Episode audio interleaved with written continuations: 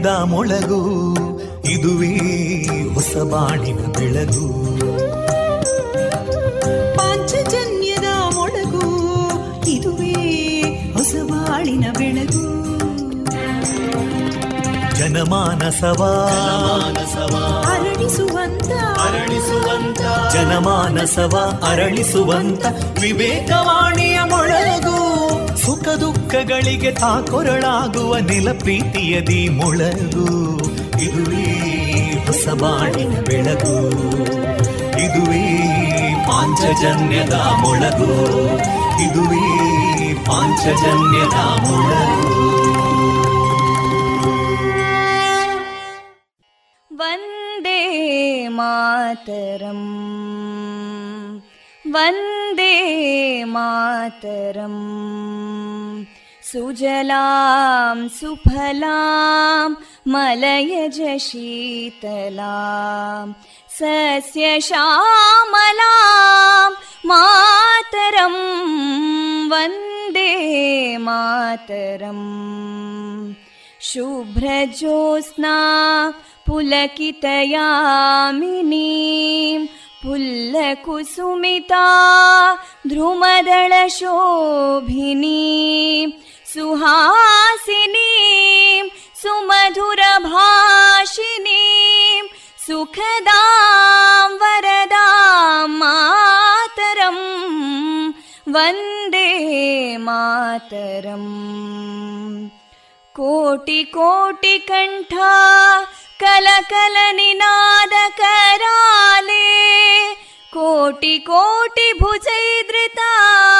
ಕರಕಲವಾಲೆ ಅಬಲಾಂ ಕೇನೋ ಮಾಯೆ ತೋಬಲೆ, ಬಹುಬಲಧಾರಿಣಿ ನಮಾಮಿ ತಾರಿಣಿ, ರಿಪುದಲವಾರಿಣಿ ಮಾತರಂ, ವಂದೇ ಮಾತರಂ. ತುಮಿ ವಿದ್ಯಾ, ತುಮಿ ಧರ್ಮ वन्दे मातरम् तुमि विद्या तुमि धर्मा तुमि हृदि तुमि मर्मा त्वं हि प्राणा शरीरे बाहुते तुमि मा शक्ति हृदये तुमि मा भक्ति तोमारयी प्रतिमा गडी मन्दिरे मन्दिरे वन्दे मातरम् त्वं हि दुर्गा दशप्रहरणधारिणीं। कमलां कमलदलविहारिणीं। वाणीं विद्यादायिनीं। नमामि त्वां नमामि कमलाम् अमलामतुलां सुजलां सुफलां मातरम् वन्दे मातरम् श्यामलां सरलां सुस्मितां भूषितां धरणीं भरणीं मातरम् वन्दे मातरम् वन्दे मातरम्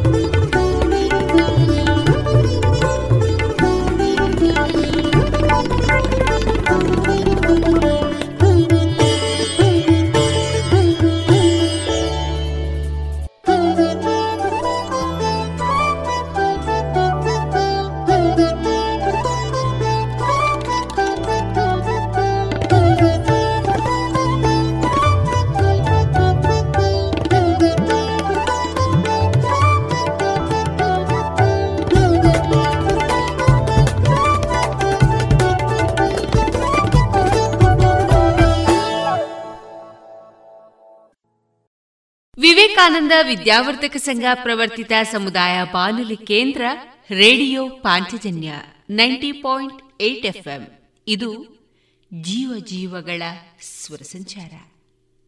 ಆತ್ಮೀಯ ರೇಡಿಯೋ ಪಾಂಚಜನ್ಯದ ಗೆಳೆಯರೆ, ಇಂದು ನಮ್ಮ ನಿಲಯದಿಂದ ಪ್ರಸಾರಗೊಳ್ಳಲಿರುವ ಕಾರ್ಯಕ್ರಮಗಳ ವಿವರಗಳು ಇಂತಿದೆ. ಮೊದಲಿಗೆ ಭಕ್ತಿಗೀತೆಗಳು ಮಾರುಕಟ್ಟೆದಾರಣೆ ವರ್ಷಧಾರೆ ಸಾಹಿತ್ಯ ಸಂಭ್ರಮ. ಈ ಕಾರ್ಯಕ್ರಮದಲ್ಲಿ ಮೂಡಿಬಂದಂತಹ ಸ್ವರಚಿತ ಕವನ ವಾಚನ ಕಲಾಮಹತಿ ಹದಿನೆಂಟನೇ ಸರಣಿ ಕಾರ್ಯಕ್ರಮದಲ್ಲಿ ದಾಸ ಕೀರ್ತನೆಗಳ ಮೂಲಕ ಭಜನೆಯಲ್ಲಿ ಗುರುತಿಸಿಕೊಂಡಿರುವಂತಹ ಪುತ್ತೂರಿನ ಪಾಂಡುರಂಗ ನಾಯಕ್ ಅವರ ವೃತ್ತಿ ಬದುಕಿನ ಕಲಾ ಅನುಭವಗಳ ಮುಂದುವರಿದ ಮಾತುಕತೆ, ಭಾರತ ದೇಶದ ಪ್ರಧಾನಮಂತ್ರಿಗಳಾದ ಶ್ರೀಯುತ ನರೇಂದ್ರ ಮೋದಿ ಅವರ ಮನ್ ಕಿ ಬಾತ್ ಧ್ವನಿ ಮುದ್ರಿತ ಕನ್ನಡ ಅವತರಣೆ ವಿಎನ್ ಭಾಗವತ ಬರಬಳ್ಳಿ ಅವರಿಂದ ಜೀವನ ಪಾಠ ಕಲಿಕಾ ಆಧಾರಿತ ಕತೆ ಕೊನೆಯಲ್ಲಿ ಮಧುರ ಗಾನ ಪ್ರಸಾರಗೊಳ್ಳಲಿದೆ.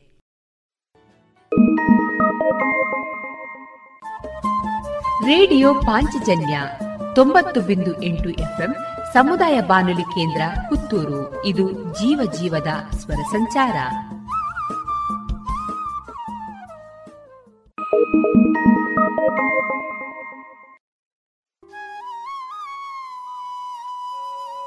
ಇದೀಗ ಶ್ರೀದೇವರ ಭಕ್ತಿಯ ಸ್ತುತಿಯನ್ನ ಆಲಿಸೋಣ.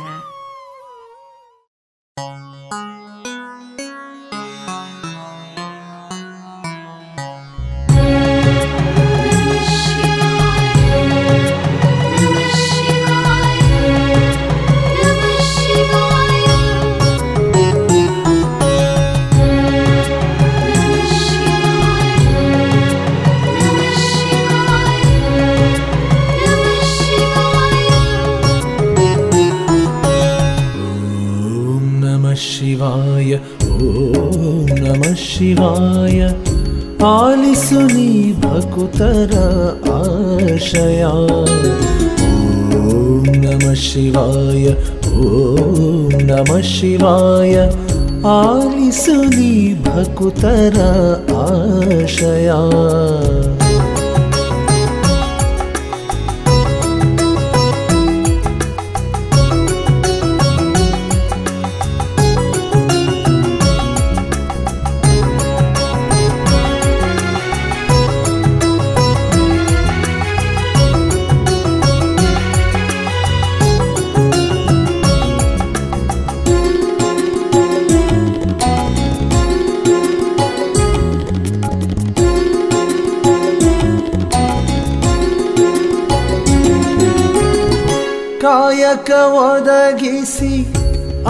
ಅನ್ನವ ಕರುಣಿಸಿ, ರಥವನು ನಡೆಸಯ್ಯ ಕರುಣಾಕರ.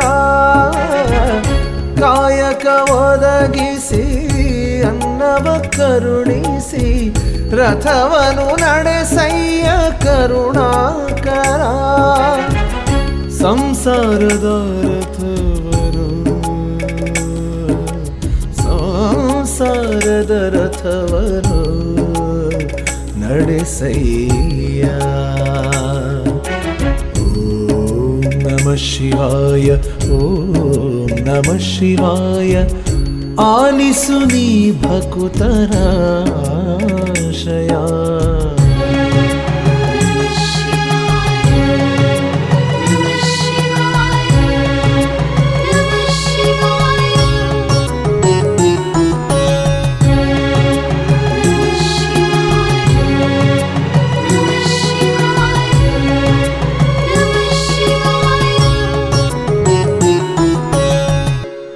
ದುಃಖವ ತೊಲಗಿಸಿ, ಸುಖವನು ಕರುಣಿಸಿ, ಸಂತಸ ನೀಡಯ್ಯ ಗಂಗಾಧರ. ದುಃಖವ ತೊಲಗಿಸಿ, ಸುಖವನು ಕರುಣಿಸಿ, ಸಂತಸ ನೀಡಯ್ಯ ಗಂಗಾಧರ. ಸಂಸಾರದಿ ಸಂತಸವಾ ಸಂಸಾರದಿ ಸಂತಸವ ನೀಡೆಯ ಓಂ ನಮ ಶಿವಾಯ ಓಂ ನಮ ಶಿವಾಯ ಆಲಿಸು ನೀ ಭಕುತರ ಆಶಯ मृत्युञ्जयाय रुद्राय नीलकण्ठाय शम्भवे अमृतेशाय शर्वाय महादेवाय ते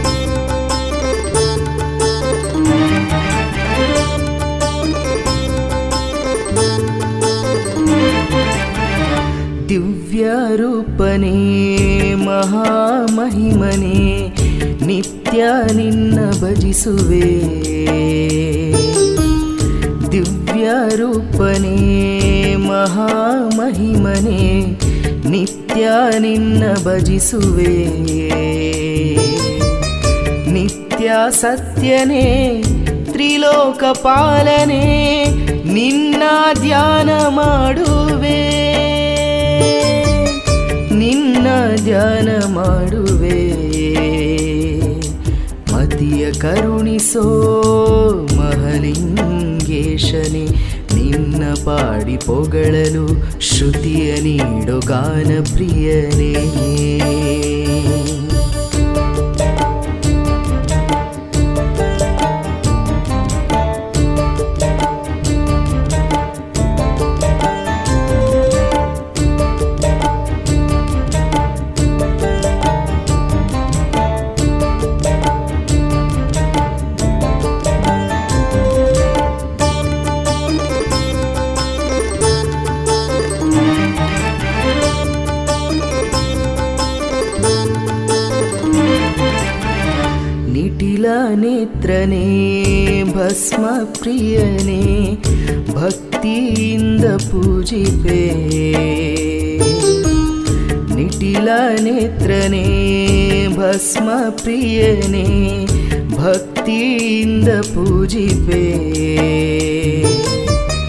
ಲೋಕ ಪಾಲನೆ ನಾದಲೋಲನೆ ನಿನ್ನ ನಾಮವ ಪಾಡುವೆ.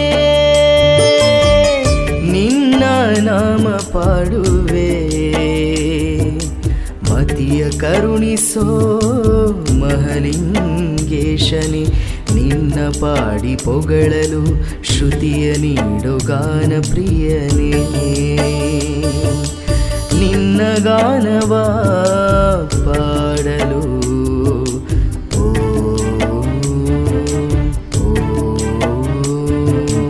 ಮತಿಯ ಕರುಣಿಸೋ ಮಹಲಿಂಗೇಶನಿ, ನಿನ್ನ ಪಾಡಿ ಪೊಗಳಲು ಶ್ರುತಿಯ ನೀಡುಗಾನ ಪ್ರಿಯನೇ.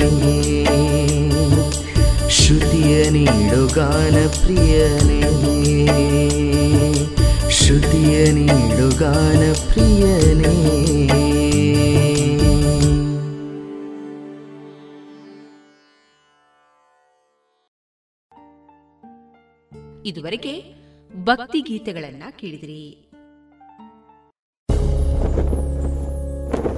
ನಾವ್ every home will bask in the spirit of saffron white and green, echo with sounds of progress, and fill the hearts of every Indian with pride.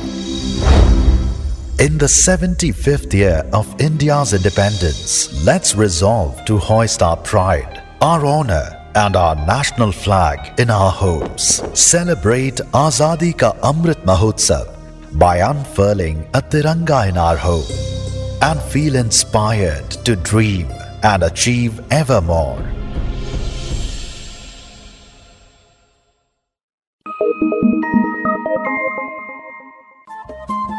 Radio Panchajanya ತೊಂಬತ್ತು ಬಿಂದು ಎಂಟು ಎಫ್ಎಂ ಸಮುದಾಯ ಬಾನುಲಿ ಕೇಂದ್ರ ಪುತ್ತೂರು ಇದು ಜೀವ ಜೀವದ ಸ್ವರ ಸಂಚಾರ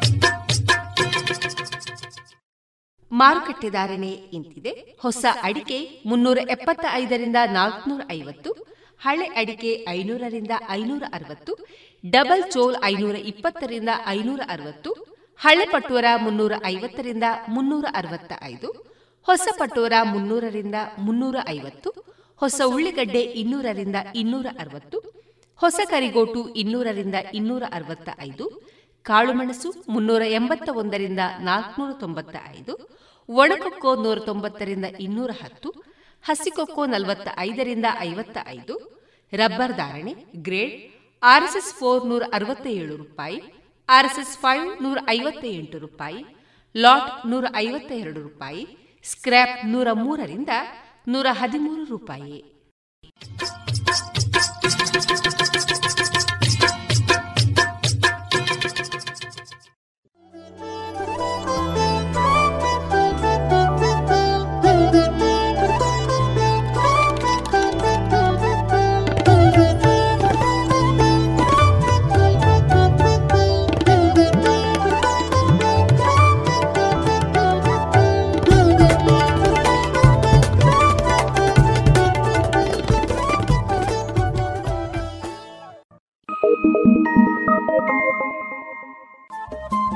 ರೇಡಿಯೋ ಪಾಂಚಜನ್ಯ ತೊಂಬತ್ತು ಬಿಂದು ಎಂಟು ಎಫ್ಎಂ ಸಮುದಾಯ ಬಾನುಲಿ ಕೇಂದ್ರ ಪುತ್ತೂರು. ಇದು ಜೀವ ಜೀವದ ಸ್ವರ ಸಂಚಾರ.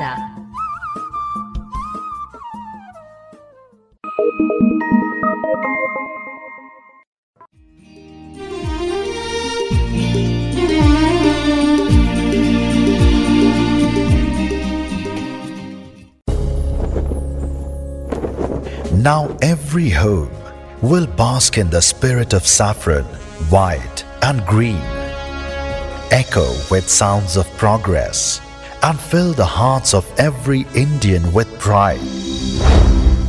In the 75th year of India's independence, let's resolve to hoist our pride, our honor, and our national flag in our homes. Celebrate Azadi Ka Amrit Mahotsav by unfurling a Tiranga in our home and feel inspired to dream and achieve ever more.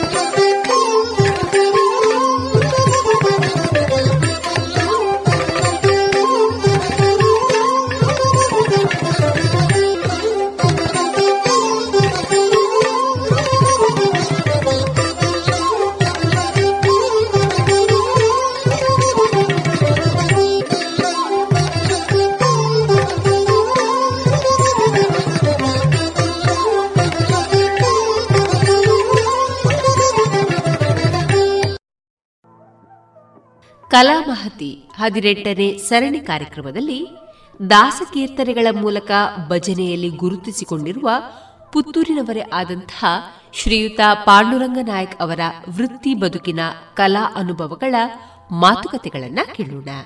ಇವರನ್ನ ಸಂದರ್ಶಿಸುವವರು ಶ್ರೀಮತಿ ಆಶಾ ಬೆಳ್ಳಾರೆ. ನೀವೇ ರಾಗ ಸಂಯೋಜನೆ ಮಾಡಿದಂತಹ ಹಾಡುಗಳನ್ನು ಹಾಡಿದಾಗ ಬರೆದಂತ ಸಾಹಿತಿಗಳಿಗೆ ಒಂದು ರೀತಿಯ ಉಲ್ಲಾಸ ಅಥವಾ ಹೌದು. ಹೌದು ಈ ಹಾಡನ್ನು ಹೀಗೆ ಹಾಡಿದಾರಲ್ಲ ಅಂತ ಹೇಳುವ ರೀತಿಯ ಒಂದು ಅನುಭವವನ್ನು ಕೊಡ್ತದೆ. ಹೀಗೆ ಇಂತಹ ಒಂದು ಪ್ರತಿಭೆ ಏನಿದೆ ನಿಮ್ಮಲ್ಲಿ? ಸಂಯೋಜನೆ ಮಾಡೋದಿರ್ಬೋದು ಹಾಡೋದಿರ್ಬೋದು ಅದನ್ನು ಬೇರೆ ಬೇರೆ ರೀತಿಯಲ್ಲಿ ವಿಮರ್ಶೆ ಮಾಡೋದಿರ್ಬೋದು ಮತ್ತು ಬೇರೆ ಬೇರೆ ರೀತಿಯ ಪ್ರಯೋಗಗಳಿಗೆ ಒಳಪಡ್ತಾ ಇರೋದು. ಈಗ ಹಿಂದೆ ಏನಿದೆ ಒಂದು ರೀತಿ ಏನಿದೆ ಅದನ್ನು ಹಾಡೋದು ಒಂದು ಬಗೆ. ಮತ್ತು ಅದನ್ನು ಬೇರೆ ಬೇರೆ ಪ್ರಯೋಗಗಳಿಗೆ ಒಡ್ಡುವುದು ಕೂಡ ಒಂದು ಕಲೆಯೇ. ಹೀಗೆ ನೀವು ಬೇರೆ ಬೇರೆ ರೀತಿಯ ಪ್ರಯೋಗಗಳಿಗೆ ಒಡ್ಡಿದಂತಹ ಭಕ್ತಿ ಸಾಹಿತ್ಯ ಇರ್ಬೋದು ಅಥವಾ ಜನಪದ ಅಥವಾ ಭಾವಗೀತೆ. ಇದು ನಿಮಗೆ ಯಾವ ರೀತಿಯ ಅನುಭವವನ್ನು ಕೊಟ್ಟಿದೆ? ಒಂದು ಕೊಂಕಣಿಯಲ್ಲಿ ನಾನು ಒಂದು ಹಾಡು ಹಾಡಿದೆ. ಅದು ಕೊಚ್ಚಿನ ಅನಂತ ಭಟ್ ಬರೆದದ್ದು. ಅದು ನಾನು ವೆಂಕಟೇಶ ದೇವ ಕರತ ತುಗಲಿ ಸೇವಾ ಅಂತೇಳಿ.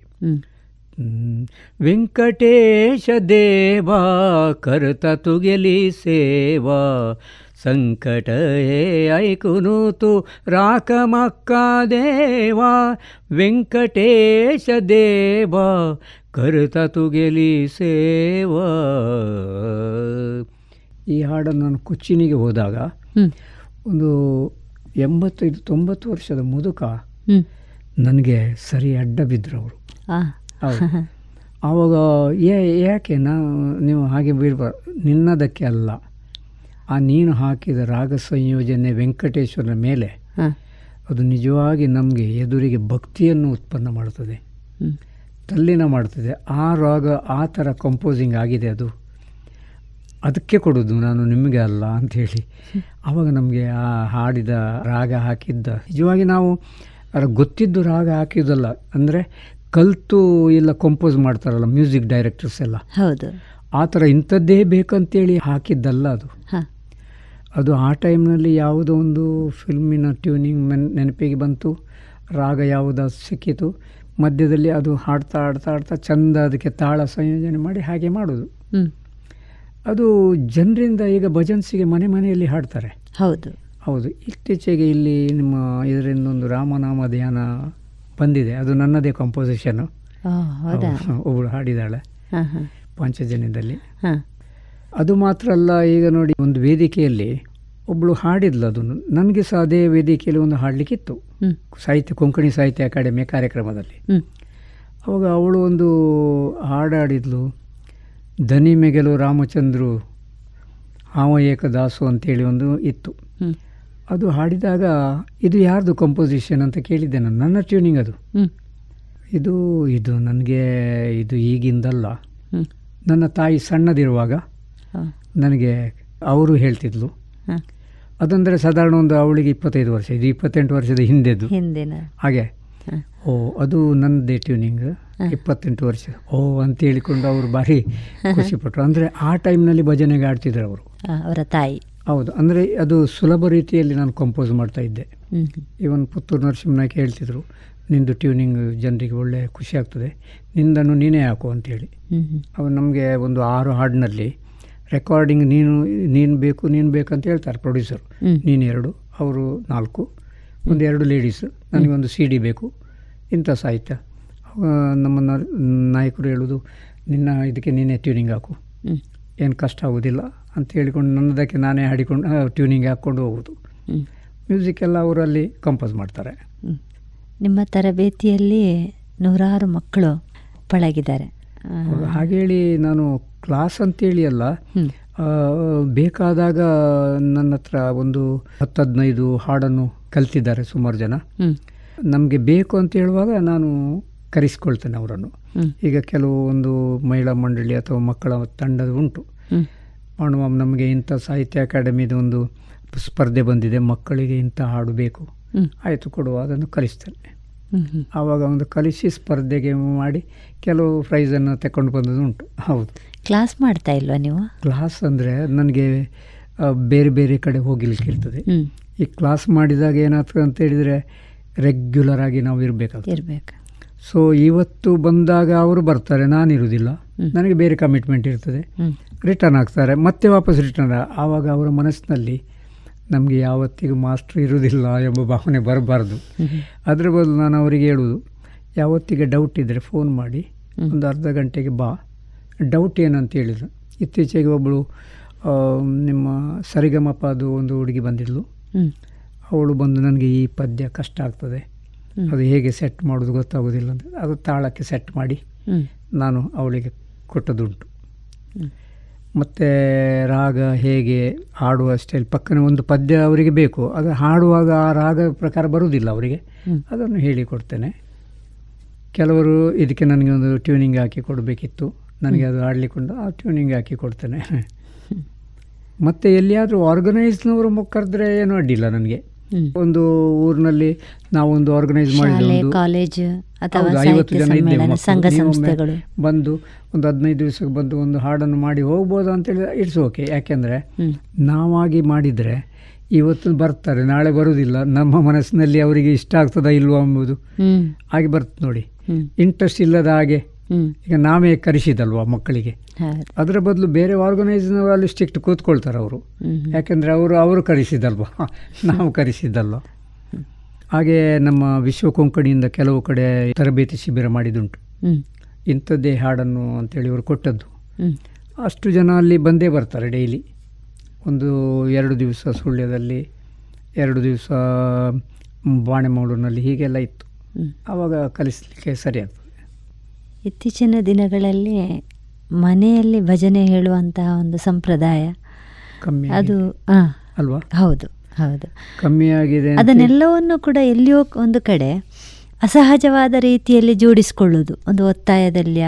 ಅಥವಾ ಒಂದು ಪ್ರದರ್ಶನಕ್ಕೋಸ್ಕರವ ಅಥವಾ ಒಂದು ತಂಡ ಹೀಗೆ ಇದೆ. ತಂಡ ಕಟ್ಟಿಕೊಂಡು ಹೋಗುವುದಂದ್ರೆ ಅದು ನಿಜವಾಗಿಯೂ ಕೂಡ ತುಂಬ ಪ್ರಶಂಸನೀಯ ವಿಷಯ.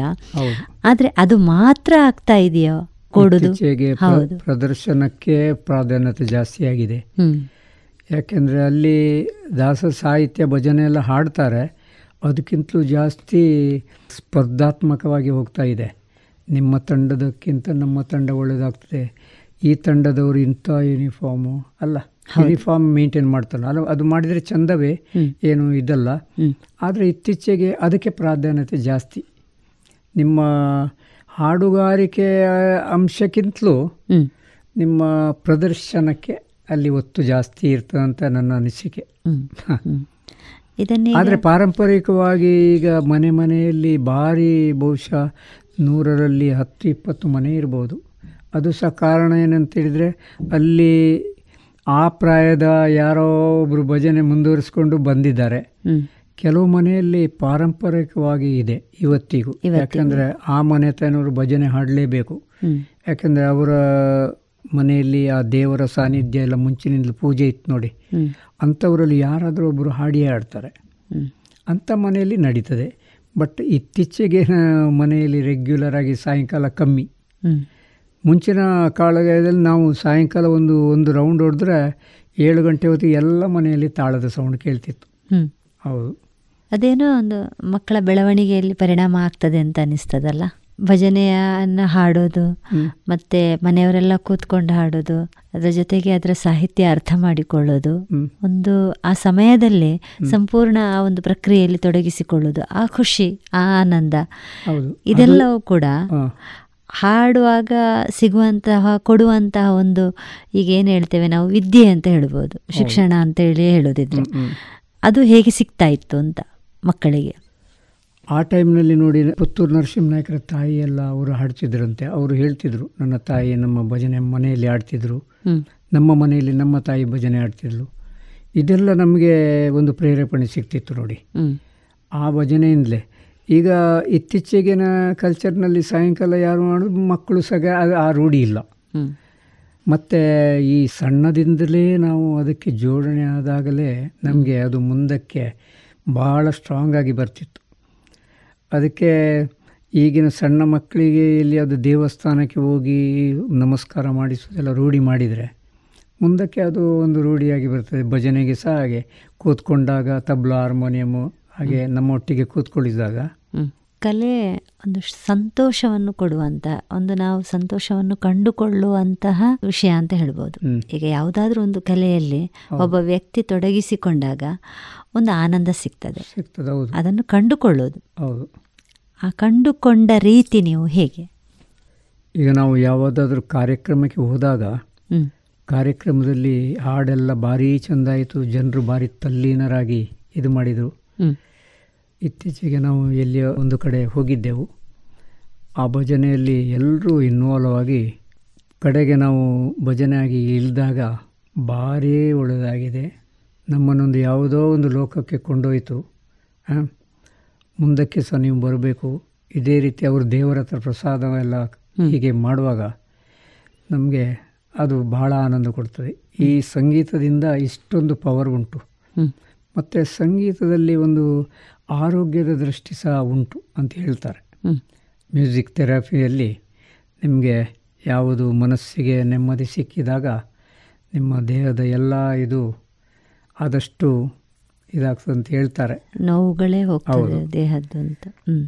ಹಾಗೆ ಅದು ಒಂದು ಸಂತೋಷವೇ ಬೇರೆ. ಈ ಕಾರ್ಯಕ್ರಮಕ್ಕೆ ಹೋಗುವುದು ಕಾರ್ಯಕ್ರಮ ಆಗಿ ಬರುವಾಗ ಅವರು ನಮಗೆ ಮಾಡುವ ಸತ್ಕಾರ ಅವರು ಅದರ ಬಗ್ಗೆ ಪಟ್ಟ ಖುಷಿ ಇದೆಲ್ಲ ನಮಗೆ ಸಹ ಒಂದು ಖುಷಿ ಕೊಡ್ತದೆ. ನೀವು ಬೇರೆ ಬೇರೆ ಕಾರ್ಯಕ್ರಮಗಳಿಗೆ ಹೋಗ್ತಾ ಇದ್ದ ಹಾಗೆ ಅದಕ್ಕೊಂದಷ್ಟು ಸಮಯ ಕೊಡಬೇಕಾಗ್ತದೆ. ನೀವು ನಿಮ್ಮ ಒಂದಷ್ಟು ಕೆಲಸಗಳನ್ನು ಪಕ್ಕಕ್ಕೆ ಇಟ್ಟು ವೈಯಕ್ತಿಕ ಇದು ಕೂಡ ಒಂದು ಪ್ರಮುಖವಾದ ಕೆಲಸವೇ. ಒಂದಷ್ಟು ಕೆಲಸಗಳನ್ನು ಮನೆಯದ್ದನ್ನು ಇರ್ಬೋದು ಕೌಟುಂಬಿಕವಾದ್ದನ್ನು ಇರ್ಬೋದು ಒಂದು ಪಕ್ಕಕ್ಕೆ ಇಟ್ಟು ಇದರಲ್ಲೇ ನೀವು ಒಂದಷ್ಟು ಹೊತ್ತು ತೊಡಗಿಕೊಳ್ಬೇಕಾಗ್ತದೆ. ಈಗ ನಿಮ್ಮ ಮನೆಯವರಿಂದ ನಿಮಗೆ ಅದಕ್ಕೆ ಸಿಕ್ಕಿದ ಬೆಂಬಲ? ಹೌದು. ನಮ್ಮ ಮನೆಯಲ್ಲಿ ನಮ್ಮ ಮಿಸ್ಸಸ್ ಯಾವ ಕಾರ್ಯಕ್ರಮಕ್ಕೆ ಹೋಗುವುದಿದ್ರೂ ಅವರು ಒಳ್ಳೆಯ ಅನುಕೂಲ ಮಾಡಿಕೊಡ್ತಾರೆ. ಮತ್ತು ಪ್ರಾಕ್ಟೀಸಿನ ಟೈಮ್ನಲ್ಲಿ ಅವರವರಷ್ಟಕ್ಕೆ ಇದ್ದು ನಾವು ನಮ್ಮ ಕೋಣೆಯೊಳಗೆ ಪ್ರಾಕ್ಟೀಸ್ ಮಾಡಿಕೊಳ್ತಾ ಇದ್ದೇವೆ. ಮತ್ತು ಯಾವುದು ಡಿಸ್ಟರ್ಬೆನ್ಸ್ ಅಂತ ತಗೊಳ್ಳೋದಿಲ್ಲ ಯಾಕೆಂದರೆ ಹೋಗುವಾಗ ಎಲ್ಲ ರೀತಿಯ ವ್ಯವಸ್ಥೆ ಅದೆಲ್ಲ ಮಾಡಿಕೊಳ್ತಾರೆ. ಹಾಗೆ ಎಲ್ಲ ರೀತಿಯಲ್ಲಿ ಬೆಂಬಲ ಉಂಟು ಅವರದು. ಮಕ್ಕಳು ಕೂಡ. ಹೌದು. ನಿಮ್ಮ ಮಕ್ಕಳು ಕೂಡ ಇದೇ ಒಂದು ಇಲ್ಲ ಮಕ್ಕಳು ಇಬ್ಬರು ತಬ್ಲಾ ಮತ್ತು ಇದು ಮಾತ್ರ ಬಾರಿಸ್ತಾರೆ ಅಲ್ಲದೆ ಬಾಕಿ ಸಂಗೀತಕ್ಕೆ ಬರಲಿಲ್ಲ. ಸಂಗೀತಕ್ಕೆ ನನ್ನ ಮಗಳು ಬಂದಿದ್ದಾಳೆ. ರಾಧಿಕಾ ಅಂತೇಳಿ. ಅವಳು ನನ್ನೊಟ್ಟಿಗೆ ಈಗ ಹಾಡ್ತಾಳೆ. ಇತ್ತೀಚೆಗೆ ಚಿಕ್ಕಂದಿನಲ್ಲೇ ನಿಮ್ಮ ಜೊತೆಗೆ ಹಾಡ್ತಾ ಇದ್ರು ವೇದಿಕೆಯಲ್ಲಿ. ಹೌದು ಹೌದು. ಹೌದು ಈಗ ನನ್ನೊಟ್ಟಿಗೆ ಹಾಡ್ತಾಳೆ ಅವಳು.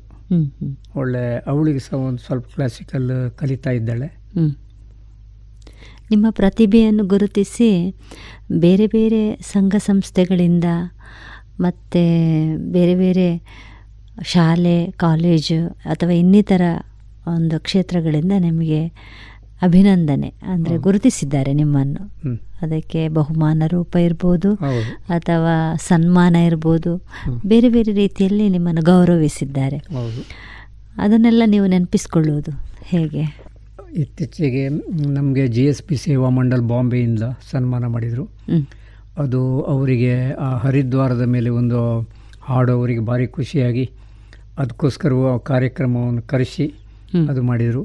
ಮತ್ತು ಚೆನ್ನೈಯಲ್ಲಿ ಒಂದು ಭಕ್ತಿದಾರ ಅಂತ ಬಿರುದು ಕೊಟ್ಟರು ಯಾಕೆಂದರೆ ಕೊಂಕಣಿಯಲ್ಲಿ ಸುಮಾರು ಗೀತೆ ಭಕ್ತಿಗೀತೆ ಎಲ್ಲ ಭಜನ್ಸ್ ಎಲ್ಲ ಧ್ವನಿ ಸುರುಳಿ ಮುಖಾಂತರ ಮಾಡಿದ ಇದರಲ್ಲಿ ಅವರು ಕರೆಸಿದ್ರು. ದಕ್ಷಿಣ ಕನ್ನಡ ಸಾಹಿತ್ಯ ಜಿಲ್ಲಾ ಪರಿಷತ್ ಎರಡು ಸಾವಿರದ ಹದಿಮೂರರಲ್ಲಿ ಒಂದು ಗೌರವ ಸನ್ಮಾನ ಮಾಡಿದರು. ಮತ್ತು ಇಪ್ಪತ್ತೊಂದನೇ ಮೊನ್ನೆ ಆಗಸ್ಟ್ ತಿಂಗಳಲ್ಲಿ ಕರ್ನಾಟಕ ಕೊಂಕಣಿ ಸಾಹಿತ್ಯ ಅಕಾಡೆಮಿ ಅವರು ಗೌರವ ಪ್ರಶಸ್ತಿ ಕೊಟ್ಟರು ಯಾಕಂದರೆ ಕೊಂಕಣಿ ಸಾಹಿತ್ಯ ಕೊಂಕಣಿ ಕ್ಷೇತ್ರದಲ್ಲಿ ನೋಡಿ. ಕೊಂಕಣಿ ಕ್ಷೇತ್ರದಲ್ಲಿ ಭಜನ್ಸ್ ಭಕ್ತಿಗೀತೆ ಎಲ್ಲ ಸುಮಾರು ಕಂಪೋಸ್ ಮಾಡಿದ ಇದರಲ್ಲಿ ಅವರು ಕೊಟ್ಟರು ಮತ್ತು ನವೆಂಬರ್ ಒಂದರಲ್ಲಿ ಜಿಲ್ಲಾ ರಾಜ್ಯೋತ್ಸವ ಪ್ರಶಸ್ತಿ ಅವರು ಕೊಟ್ಟರು ಸೊ ಇದೆಲ್ಲ ಒಂದು ನಾವು ಮುಂದಕ್ಕೆ ಇನ್ನೂ ಕಾರ್ಯ ಮಾಡಲಿಕ್ಕೆ ಒಂದು ಪ್ರೇರಣೆ ಅನ್ಕೊಳ್ತೇನೆ ನಾನು. ಸಮೂಹ ಮಾಧ್ಯಮಗಳಲ್ಲಿ ಕೂಡ ನೀವು ಕಾರ್ಯಕ್ರಮಗಳನ್ನು ಕೊಟ್ಟಿದ್ದೀರಿ. ಉದಾಹರಣೆಗೆ ಉದಯ ಟಿವಿ ಇರ್ಬೋದು ಆಕಾಶವಾಣಿ ಇಂತಹ ಬೇರೆ ಮಾಧ್ಯಮಗಳಲ್ಲಿ ಕೂಡ ನೀವು ಕಾರ್ಯಕ್ರಮಗಳನ್ನು ಕೊಟ್ಟಿದ್ದೀರಿ. ಹೌದು. ಈಗ ಅಂತಹ ಮಾಧ್ಯಮಗಳಲ್ಲಿ ಕಾರ್ಯಕ್ರಮಗಳನ್ನು ಕೊಟ್ಟದ್ದನ್ನು ನೀವು ರೆಕಾರ್ಡಿಂಗ್ನ ನಂತರ ನಿಮಗೆ ಒಂದು ನೋಡಲಿಕ್ಕೆ ಸಿಗ್ತದೆ ಅದು. ಆ ಕಾರ್ಯಕ್ರಮಗಳ ನಂತರ ನೀವು ಕೂತ್ಕೊಂಡು ಅದನ್ನು ಕೇಳುದು ನೋಡುದು ಮಾಡ್ತಾ ಇರ್ತೀವಿ ಆಗ ನಮಗೆ ಓ ಹೀಗೆ ಅಲ್ಲಲ್ಲ ಇದನ್ನು ಹಾಡಿದ್ದು. ಇದೆಲ್ಲೋ ಸರಿ ಆಗಲಿಲ್ಲ. ಅಥವಾ ಓ ಹೀಗಿರಬೇಕಿತ್ತು ಅಂತ ಅನಿಸಿದ್ದಿದೆಯಾ? ಅನಿಸ್ತಿದೆ. ಯಾಕೆಂದರೆ ಆ ಟೈಮ್ನಲ್ಲಿ ನನ್ನದು ವಿದ್ವತ್ ಅಷ್ಟೇ ಅಂತೇಳಿ ನನ್ನ ಮನಸ್ಸಿಗೆ ಬರ್ತಿತ್ತು. ಕಾರಣ ಇತ್ತೀಚೆಗೆ ಕ್ಲಾಸಿಕಲ್ ನಾನು ನಿಮಗೆ ಹೇಳಿದ ಹಾಗೆ ಪರಿವರ್ತನೆ ಕ್ಲಾಸಿಕಲ್ ಆದ ನಂತರ ಆಗ್ತದೆ. ಇದು ಅದರ ಮುಂಚಿಂದು. ಈ ಅದರಲ್ಲಿ ಫ್ಲಾಟ್ ಇದೆ ಹಾಡಿದೆ ನಾನು. ನಾನು ಹೇಳಿದೆ ನೋಡಿ. ಫ್ಲಾಟ್ ಹಾಡಿದೆ. ಬಟ್ ಆ ಟೈಮ್ನಲ್ಲೂ ಸಹ ಪಾಪ ಅವರು ಸಹ ರೆಕಾರ್ಡಿಂಗ್ ತೆಕ್ಕೊಂಡಿದ್ದಾರೆ. ಯಾಕೆಂದರೆ ಒಂದು ಪ್ರೋತ್ಸಾಹ ಕೊಡುವ ನಿಟ್ಟಿನಲ್ಲಿ ಕಲಾವಿದರಿಗೆ ಒಂದು ಪ್ರೋತ್ಸಾಹ ಕೊಂಕಣಿಯಲ್ಲಿ ಮಾಡಲಿ ಅಂತೇಳಿ. ಹಾಗೇಳಿ ಇಂಥದ್ದೇ ಒಳ್ಳೆ ಹಾಡುವವರೇ ಹಾಡಬೇಕು ಅಂತೇಳಿ ಹಾಗೆ ಮಾಡಲಿಲ್ಲ ನೋಡಿ. ಯಾಕೆಂದ್ರೆ ನಾವು ಕೇಳಿದಾಗ ಓ ಈ ಹಾಡ ಇದು ಇಲ್ಲಿ ಸರಿಯಾಗಲಿಲ್ಲ ಮಾರ್ರೆ. ಆ ಥರ ಅನಿಸಿಕೆ ಬರ್ತದೆ. ಹೌದು. ಆ ಥರ ಬರ್ತದೆ. ಯಾಕೆಂದರೆ ಆ ಟೈಮ್ನಲ್ಲಿ ದೂರದರ್ಶನದಲ್ಲಿ ನೀವು ಮಧ್ಯದಲ್ಲಿ ಕಟ್ ಮಾಡಲಿಕ್ಕಿಲ್ಲ. ಹೌದು.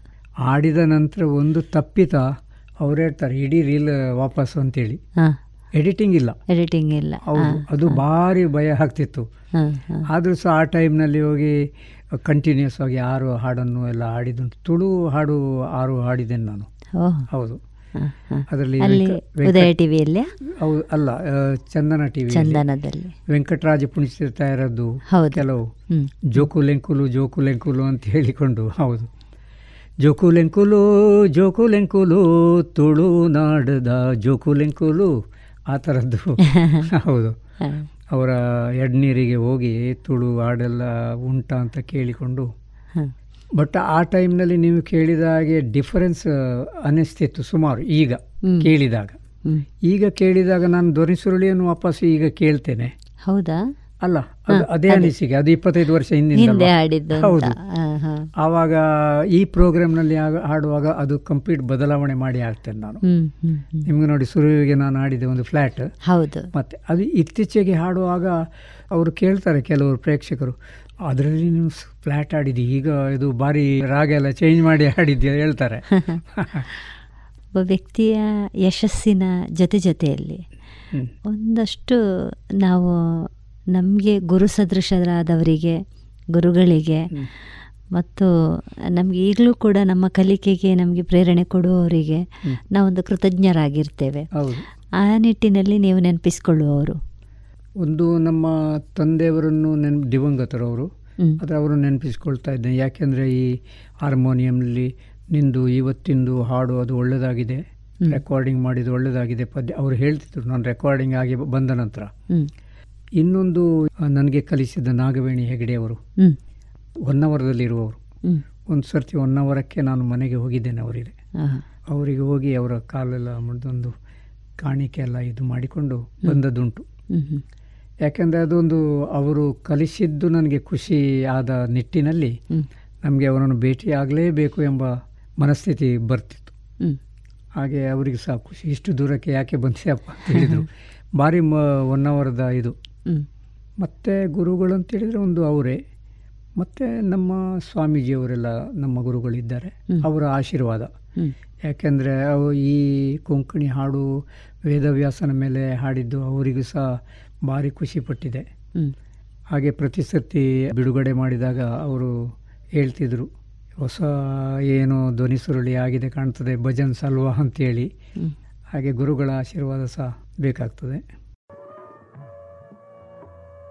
ಇದುವರೆಗೆ ಕಲಾಮಹತಿ ಹದಿನೆಂಟನೇ ಸರಣಿ ಕಾರ್ಯಕ್ರಮದಲ್ಲಿ ಪುತ್ತೂರು ಪಾಂಡುರಂಗ ನಾಯಕ್ ಅವರ ವೃತ್ತಿ ಬದುಕಿನ ಕಲಾ ಅನುಭವಗಳ ಮಾತುಗಳನ್ನ ಕೇಳಿದಿರಿ.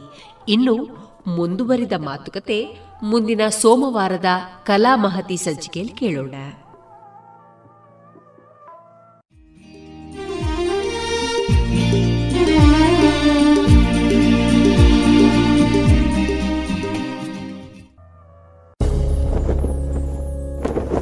Now every home will bask in the spirit of saffron, white, and green. Echo with sounds of progress And fill the hearts of every Indian with pride. In the 75th year of India's independence, let's resolve to hoist our pride, our honor, and our national flag in our homes. Celebrate Azadi Ka Amrit Mahotsav by unfurling a Tiranga in our home and feel inspired to dream and achieve ever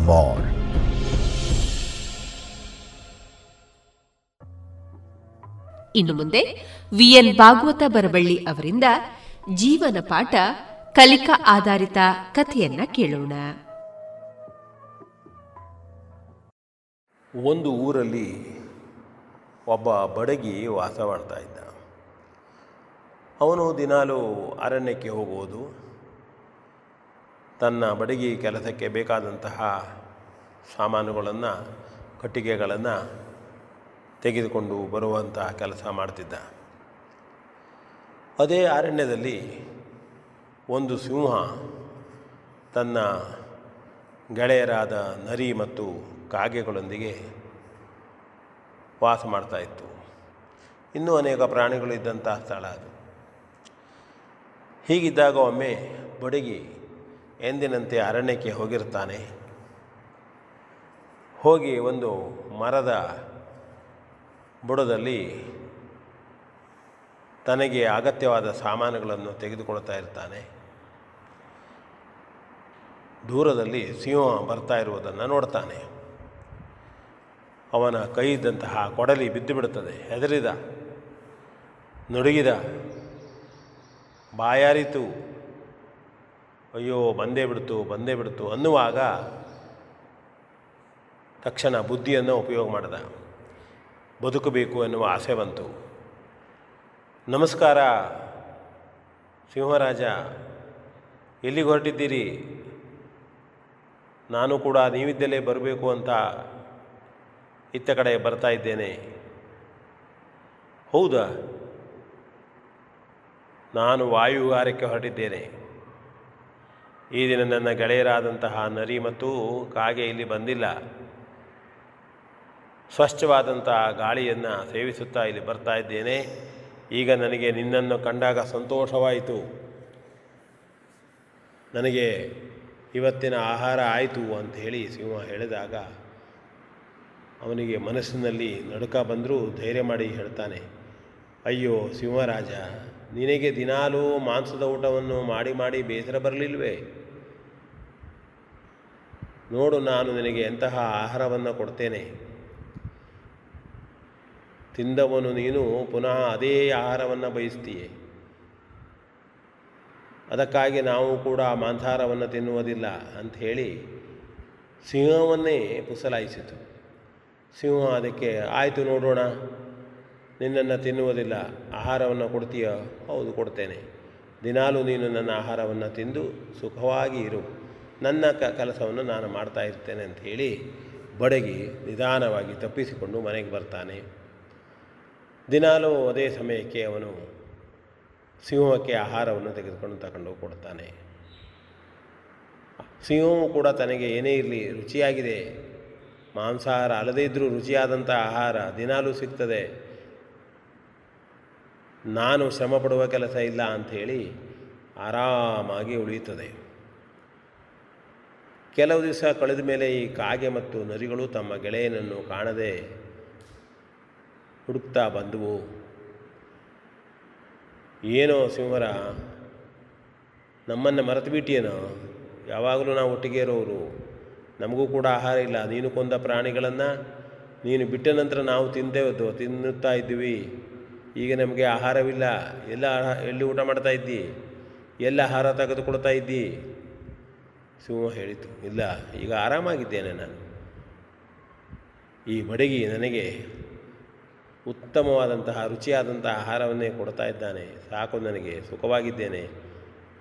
ಆರಾಮಾಗಿ ಊಟ ಮಾಡಿ ಸುಖವಾಗಿ ನಿದ್ರೆ ಮಾಡ್ತೇನೆ ಎಂಬುದಾಗಿ ಸಿಂಹ ಹೇಳಿದಾಗ, ಇಲ್ಲೋ, ನಮಗೂ ಅದನ್ನಾದರೂ ಕೊಡೋ, ನಾವು ಬದುಕಬೇಕಲ್ಲ ಎಂಬುದಾಗಿ ನರಿ ಮತ್ತು ಕಾಗೆ ಹೇಳಿದವು ಆಗ ಸಿಂಹ, ನೋಡೋಣ, ಸರಿ ಅಂತ ಹೇಳಿ ಆ ಎರಡೂ ಗೆಳೆಯರನ್ನು ಕರೆದುಕೊಂಡು ಬಡಗಿ ಆಹಾರ ನೀಡುವ ಸ್ಥಳಕ್ಕೆ ಬರ್ತದೆ.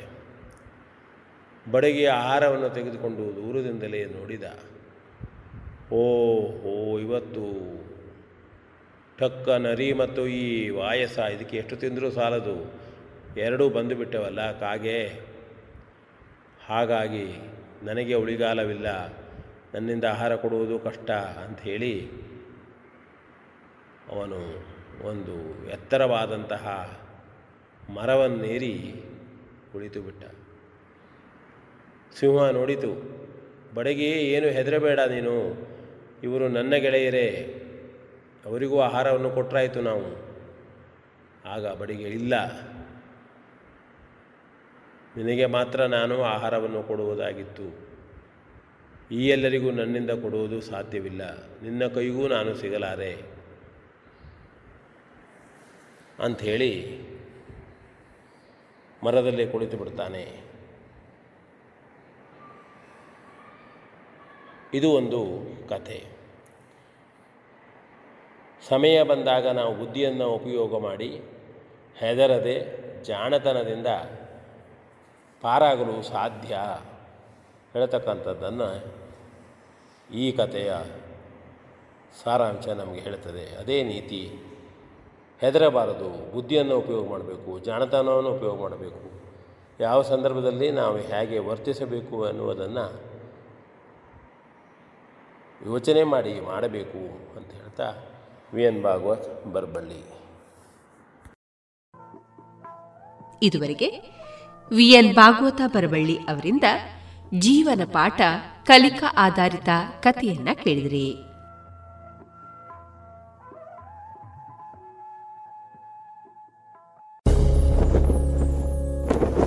Now every home will bask in the spirit of saffron, white, and green. Echo with sounds of progress and fill the hearts of every Indian with pride. In the 75th year of India's independence, let's resolve to hoist our pride, our honor, and our national flag in our homes. Celebrate Azadi Ka Amrit Mahotsav by unfurling a Tiranga in our home and feel inspired to dream and achieve ever more. ಇನ್ನೀಗ ಎಪ್ಪತ್ತ ಐದನೇ ಸ್ವಾತಂತ್ರ್ಯ ಅಮೃತ ಮಹೋತ್ಸವದ ಅಂಗವಾಗಿ ದೇಶಗೀತ ಗಾನಯಾನ ವಿವೇಕಾನಂದ ಪದವಿ college ವಿದ್ಯಾರ್ಥಿನಿ ಕೀರ್ತಿ ಕುಡುವ ಅವರಿಂದ ಇದೀಗ ದೇಶಭಕ್ತಿ ಗೀತೆ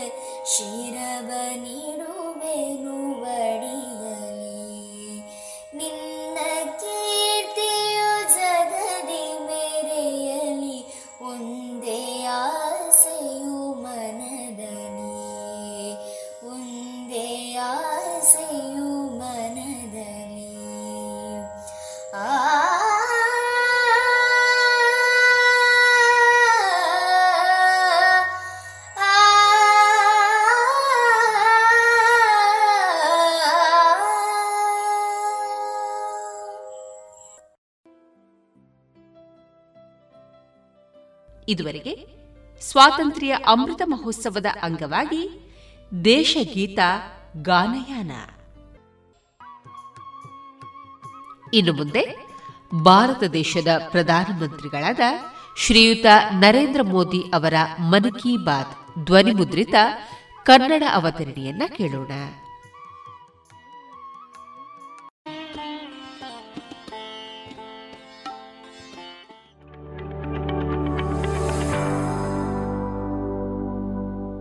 मेरे प्यारे देशवासियों नमस्कार मन की बात का ये इक्यानवेवा एपिसोड है ನನ್ನ ಪ್ರೀತಿಯ ದೇಶವಾಸಿಗಳಿಗೆ ನಮಸ್ಕಾರ ಇದು ಮನ್ ಕಿ ಬಾತ್ನ ತೊಂಬತ್ತೊಂದನೇ ಸಂಚಿಕೆಯಾಗಿದೆ ನಾವು ಈ ಹಿಂದೆ ಹಲವು ವಿಷಯಗಳನ್ನು ಮಾತನಾಡಿದ್ದೇವೆ ವಿಭಿನ್ನ ವಿಷಯಗಳ ಬಗ್ಗೆ ನಮ್ಮ ದೃಷ್ಟಿಕೋನವನ್ನು ಹಂಚಿಕೊಂಡಿದ್ದೇವೆ ಆದರೆ ಈ ಬಾರಿಯ ಮನದಾಳದ ಮಾತು ಕಾರ್ಯಕ್ರಮ ತುಂಬಾ ವಿಶೇಷವಾಗಿದೆ ಭಾರತಕ್ಕೆ ಸ್ವಾತಂತ್ರ್ಯ ಬಂದು ಎಪ್ಪತ್ತೈದು ವರ್ಷ ಪೂರೈಸುತ್ತಿರುವ ಈ ಬಾರಿಯ ಸ್ವಾತಂತ್ರ್ಯ ದಿನಾಚರಣೆಯೇ ಇದಕ್ಕೆ ಕಾರಣವಾಗಿದೆ. ನಾವೆಲ್ಲರೂ ಒಂದು ಅದ್ಭುತ ಮತ್ತು ಐತಿಹಾಸಿಕ ಕ್ಷಣಕ್ಕೆ ಸಾಕ್ಷಿಯಾಗಲಿದ್ದೇವೆ. ದೇವರು ನಮಗೆ ಈ ಸೌಭಾಗ್ಯ ಒದಗಿಸಿದ್ದಾನೆ. ನೀವು ಸಹ ಯೋಚಿಸಿ. ಒಂದು ವೇಳೆ ನಾವು ಗುಲಾಮಗಿರಿಯ ಯುಗದಲ್ಲಿ ಜನಿಸಿದ್ದರೆ ಈ ದಿನವನ್ನು ನಾವು ಹೇಗೆ ಕಲ್ಪಿಸಿಕೊಳ್ಳಬಹುದಾಗಿತ್ತು? ಗುಲಾಮಗಿರಿಯಿಂದ ಮುಕ್ತವಾಗುವ ಆ ಹಂಬಲ ಪರಾಧೀನತೆಯ ಸಂಕೋಲದಿಂದ ಸ್ವಾತಂತ್ರ್ಯದ ಆತುರತೆ ಎಷ್ಟು ದೊಡ್ಡದಾಗಿರಬಹುದು? ಆ ದಿನಗಳು ಯಾವಾಗ ನಾವು ಪ್ರತಿದಿನ ಲಕ್ಷಾಂತರ ದೇಶವಾಸಿಗಳು ಸ್ವಾತಂತ್ರ್ಯಕ್ಕಾಗಿ ಹೋರಾಡುವುದನ್ನು ಸಂಘರ್ಷಿಸುವುದನ್ನು ಬಲಿದಾನ ಮಾಡುವುದನ್ನು ನಾವು ನೋಡುತ್ತಿರುವುದಾದರೆ ನಾವು ಪ್ರತಿದಿನ ಬೆಳಗ್ಗೆ ಈ ಕನಸಿನೊಂದಿಗೆ ಹೇಳಬೇಕಾಗಿತ್ತು. ನನ್ನ ಭಾರತ ಯಾವಾಗ ಸ್ವತಂತ್ರವಾಗುತ್ತದೆ ಮತ್ತು ಆಗಬಹುದು? ಅಲ್ಲದೆ ನಮ್ಮ ಜೀವನದಲ್ಲಿ ಆ ದಿನ ಎಂದು ಬರುತ್ತದೆ. ಒಂದೇ ಮಾತ್ರ ಮತ್ತು ಭಾರತ್ ಮಾತಾ ಕಿ ಜೈ ಎಂದು ಹೇಳುತ್ತಾ ಮುಂದಿನ ಪೀಳಿಗೆಗೆ ನಾವು ನಮ್ಮ ಜೀವನವನ್ನು ಸಮರ್ಪಿಸಿಕೊಳ್ಳುತ್ತಿದ್ದೆವು. ಮತ್ತು ಯೌವನವು ಹಾಗೆಯೇ ಮುಗಿಯುತ್ತಿತ್ತು. ಸ್ನೇಹಿತರೆ ಜುಲೈ ಮೂವತ್ತೊಂದರಂದು ಅಂದರೆ ಈ ದಿನದಂದು ನಾವೆಲ್ಲ ದೇಶವಾಸಿಗಳು ಹುತಾತ್ಮರಾದ ಶಹೀದ್ ಉಧಮ್ ಸಿಂಗ್ ಅವರಿಗೆ ನಮಸ್ಕರಿಸುತ್ತೇವೆ. ದೇಶಕ್ಕಾಗಿ ಸರ್ವಸ್ವವನ್ನು ತ್ಯಾಗ ಮಾಡಿದ ಇತರ ಎಲ್ಲ ಮಹಾನ್ ಕ್ರಾಂತಿಕಾರಿಗಳಿಗೆ ನನ್ನ ವಿನಮ್ರ ಶ್ರದ್ಧಾಂಜಲಿ ಅರ್ಪಿಸುತ್ತೇನೆ. ಸ್ನೇಹಿತರೆ ಸ್ವಾತಂತ್ರ್ಯದ ಅಮೃತ ಮಹೋತ್ಸವ ಜನಾಂದೋಲನದ ರೂಪ ಪಡೆಯುತ್ತಿರುವುದನ್ನು ಕಂಡು ನನಗೆ ತುಂಬಾ ಸಂತೋಷವಾಗಿದೆ. ಎಲ್ಲ ಕ್ಷೇತ್ರದ ಮತ್ತು ಸಮಾಜದ ಎಲ್ಲ ವರ್ಗದ ಜನರು ಇದಕ್ಕೆ ಸಂಬಂಧಿಸಿದ ವಿವಿಧ ಕಾರ್ಯಕ್ರಮಗಳಲ್ಲಿ ಭಾಗವಹಿಸುತ್ತಿದ್ದಾರೆ. ಈ ತಿಂಗಳ ಆರಂಭದಲ್ಲಿ ಮೇಘಾಲಯದಲ್ಲಿ ಅಂತಹುದೇ ಒಂದು ಕಾರ್ಯಕ್ರಮ ನಡೆದಿದೆ. ಮೇಘಾಲಯದ ವೀರ ಯೋಧ ಯು ತಿರೋತ್ ಸಿಂಗ್ ಅವರ ಪುಣ್ಯತಿಥಿ ಎಂದು ಜನರು ಅವರನ್ನು ನೆನಪಿಸಿಕೊಂಡರು.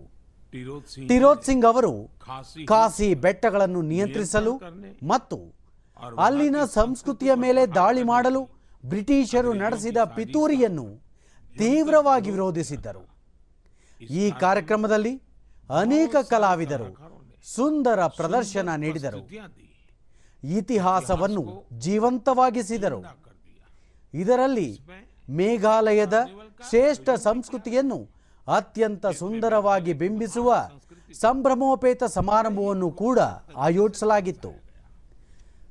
ಕೆಲವು ವಾರಗಳ ಹಿಂದೆ ಕರ್ನಾಟಕದಲ್ಲಿ ಅಮೃತ ಭಾರತಿ ಕನ್ನಡ ದಾರತಿ ಎಂಬ ವಿಶಿಷ್ಟ ಅಭಿಯಾನವನ್ನು ಪ್ರಾರಂಭಿಸಲಾಯಿತು.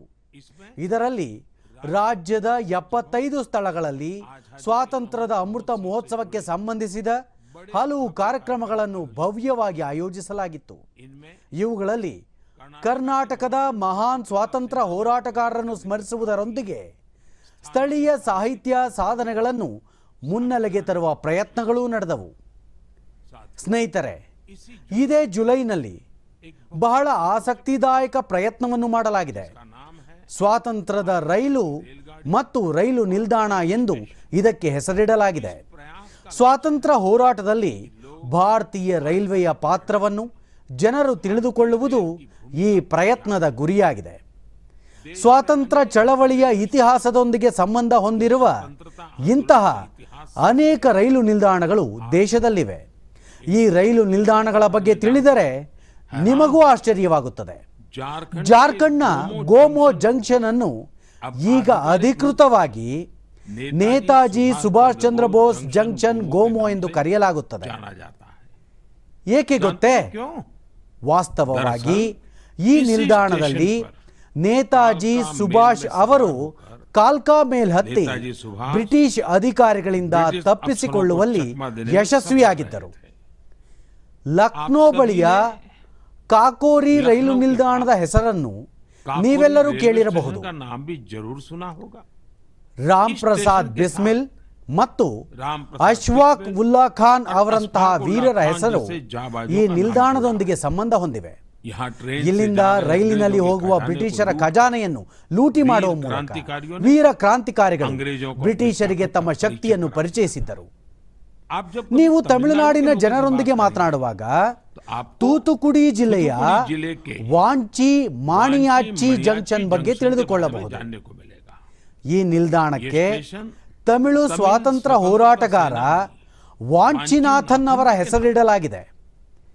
ಇಪ್ಪತ್ತೈದರ ಹರೆಯದ ಯುವಕ ವಾಂಚಿ ಬ್ರಿಟಿಷ್ ಕಲೆಕ್ಟರ್ಗೆ ಆತನ ಕೃತ್ಯಗಳಿಗಾಗಿ ಶಿಕ್ಷೆ ನೀಡಿದ ಸ್ಥಳ ಇದೇ ಆಗಿದೆ. ಸ್ನೇಹಿತರೆ ಈ ಪಟ್ಟಿ ತುಂಬಾ ಉದ್ದವಾಗಿದೆ. ದೇಶದಾದ್ಯಂತ ಇಪ್ಪತ್ನಾಲ್ಕು ರಾಜ್ಯಗಳಲ್ಲಿ ಹರಡಿರುವ ಇಂತಹ ಎಪ್ಪತ್ತೈದು ರೈಲು ನಿಲ್ದಾಣಗಳನ್ನು ಗುರುತಿಸಲಾಗಿದೆ. ಈ ಎಪ್ಪತ್ತೈದು ನಿಲ್ದಾಣಗಳನ್ನು ಅತ್ಯಂತ ಸುಂದರವಾಗಿ ಅಲಂಕರಿಸಲಾಗುತ್ತಿದೆ. ಇವುಗಳಲ್ಲಿ ಹಲವು ರೀತಿಯ ಕಾರ್ಯಕ್ರಮಗಳನ್ನು ಆಯೋಜಿಸಲಾಗುತ್ತಿದೆ. ನಿಮ್ಮ ಸಮೀಪದಲ್ಲಿರುವ ಅಂತಹ ಐತಿಹಾಸಿಕ ನಿಲ್ದಾಣಕ್ಕೆ ಭೇಟಿ ನೀಡಲು ನಿಮ್ಮ ಸಮಯ ಮೀಸಲಿಡಬೇಕು. ನಿಮಗೆ ತಿಳಿದಿಲ್ಲದ ಸ್ವಾತಂತ್ರ್ಯ ಚಳವಳಿಯ ಇತಿಹಾಸದ ಬಗ್ಗೆ ನೀವು ವಿವರವಾಗಿ ತಿಳಿದುಕೊಳ್ಳಬಹುದು. ನಾನು ಅಂತಹ ನಿಲ್ದಾಣಗಳ ಹತ್ತಿರದ ಶಾಲೆಯ ವಿದ್ಯಾರ್ಥಿಗಳನ್ನು ಒತ್ತಾಯಿಸುತ್ತೇನೆ. ಹಾಗೂ ಶಿಕ್ಷಕರನ್ನು ಒತ್ತಾಯಿಸುತ್ತೇನೆ. ತಮ್ಮ ಶಾಲೆಯ ಸಣ್ಣ ಮಕ್ಕಳನ್ನು ಅಂತಹ ರೈಲ್ವೆ ನಿಲ್ದಾಣಕ್ಕೆ ಕರೆದುಕೊಂಡು ಹೋಗಿ ಇಡೀ ಘಟನೆಯನ್ನು ಆ ಮಕ್ಕಳಿಗೆ ವಿವರಿಸಿ. ನನ್ನ ಪ್ರೀತಿಯ ದೇಶವಾಸಿಗಳೇ ಸ್ವಾತಂತ್ರ್ಯದ ಅಮೃತ ಮಹೋತ್ಸವದ ಅಡಿಯಲ್ಲಿ ಆಗಸ್ಟ್ ಹದಿಮೂರರಿಂದ ಹದಿನೈದರವರೆಗೆ ವಿಶೇಷ ಆಂದೋಲನ ಆಯೋಜಿಸಲಾಗಿದೆ. ಹರ್ ಘರ್ ತಿರಂಗ. ಹರ್ ಘರ್ ತಿರಂಗ ಈ ಆಂದೋಲನದ ಭಾಗವಾಗುವುದರ ಮೂಲಕ ಆಗಸ್ಟ್ ಹದಿಮೂರರಿಂದ ಹದಿನೈದರವರೆಗೆ ಒಂದು ವಿಶೇಷ ಆಂದೋಲನವಾಗಿ ನೀವು ನಿಮ್ಮ ಮನೆಯಲ್ಲಿ ತ್ರಿವರ್ಣ ಧ್ವಜ ಹಾರಿಸಬೇಕು. ತ್ರಿವರ್ಣ ಧ್ವಜ ನಮ್ಮನ್ನು ಬೆಸೆಯುತ್ತದೆ. ದೇಶಕ್ಕಾಗಿ ಏನನ್ನಾದರೂ ಮಾಡಲು ಪ್ರೇರೇಪಿಸುತ್ತದೆ. ಆಗಸ್ಟ್ ಎರಡರಿಂದ ಆಗಸ್ಟ್ ಹದಿನೈದರವರೆಗೆ ನಾವೆಲ್ಲರೂ ನಮ್ಮ ಸಾಮಾಜಿಕ ಮಾಧ್ಯಮ ಜಾಲತಾಣಗಳ ಪ್ರೊಫೈಲ್ ಚಿತ್ರಗಳಲ್ಲಿ ತ್ರಿವರ್ಣ ಧ್ವಜ ಹಾಕಬಹುದು ಎಂಬುದು ನನ್ನ ಒಂದು ಸಲಹೆಯಾಗಿದೆ. ಅಂದ ಹಾಗೆ ನಿಮಗೆ ಗೊತ್ತೇ ಆಗಸ್ಟ್ ಎರಡಕ್ಕೂ ನಮ್ಮ ತ್ರಿವರ್ಣ ಧ್ವಜಕ್ಕೂ ವಿಶೇಷ ಸಂಬಂಧವಿದೆ. ಈ ದಿನ ನಮ್ಮ ರಾಷ್ಟ್ರಧ್ವಜವನ್ನು ವಿನ್ಯಾಸಗೊಳಿಸಿದ ಪಿಂಗಳಿ ವೆಂಕಯ್ಯ ಅವರ ಜನ್ಮದಿನವಾಗಿದೆ. ಅವರಿಗೆ ನನ್ನ ಗೌರವಪೂರ್ವಕ ಶ್ರದ್ಧಾಂಜಲಿ ಸಲ್ಲಿಸುತ್ತೇನೆ. ನಮ್ಮ ರಾಷ್ಟ್ರಧ್ವಜದ ಬಗ್ಗೆ ಮಾತನಾಡುವಾಗ ನಾನು ಮಹಾನ್ ಕ್ರಾಂತಿಕಾರಿ ಮೇಡಮ್ ಕಾಮಾ ಅವರನ್ನು ನೆನಪಿಸಿಕೊಳ್ಳುತ್ತೇನೆ. ತ್ರಿವರ್ಣ ಧ್ವಜವನ್ನು ರೂಪಿಸುವಲ್ಲಿ ಅವರ ಪಾತ್ರ ಬಹಳ ಮಹತ್ವದ್ದಾಗಿದೆ.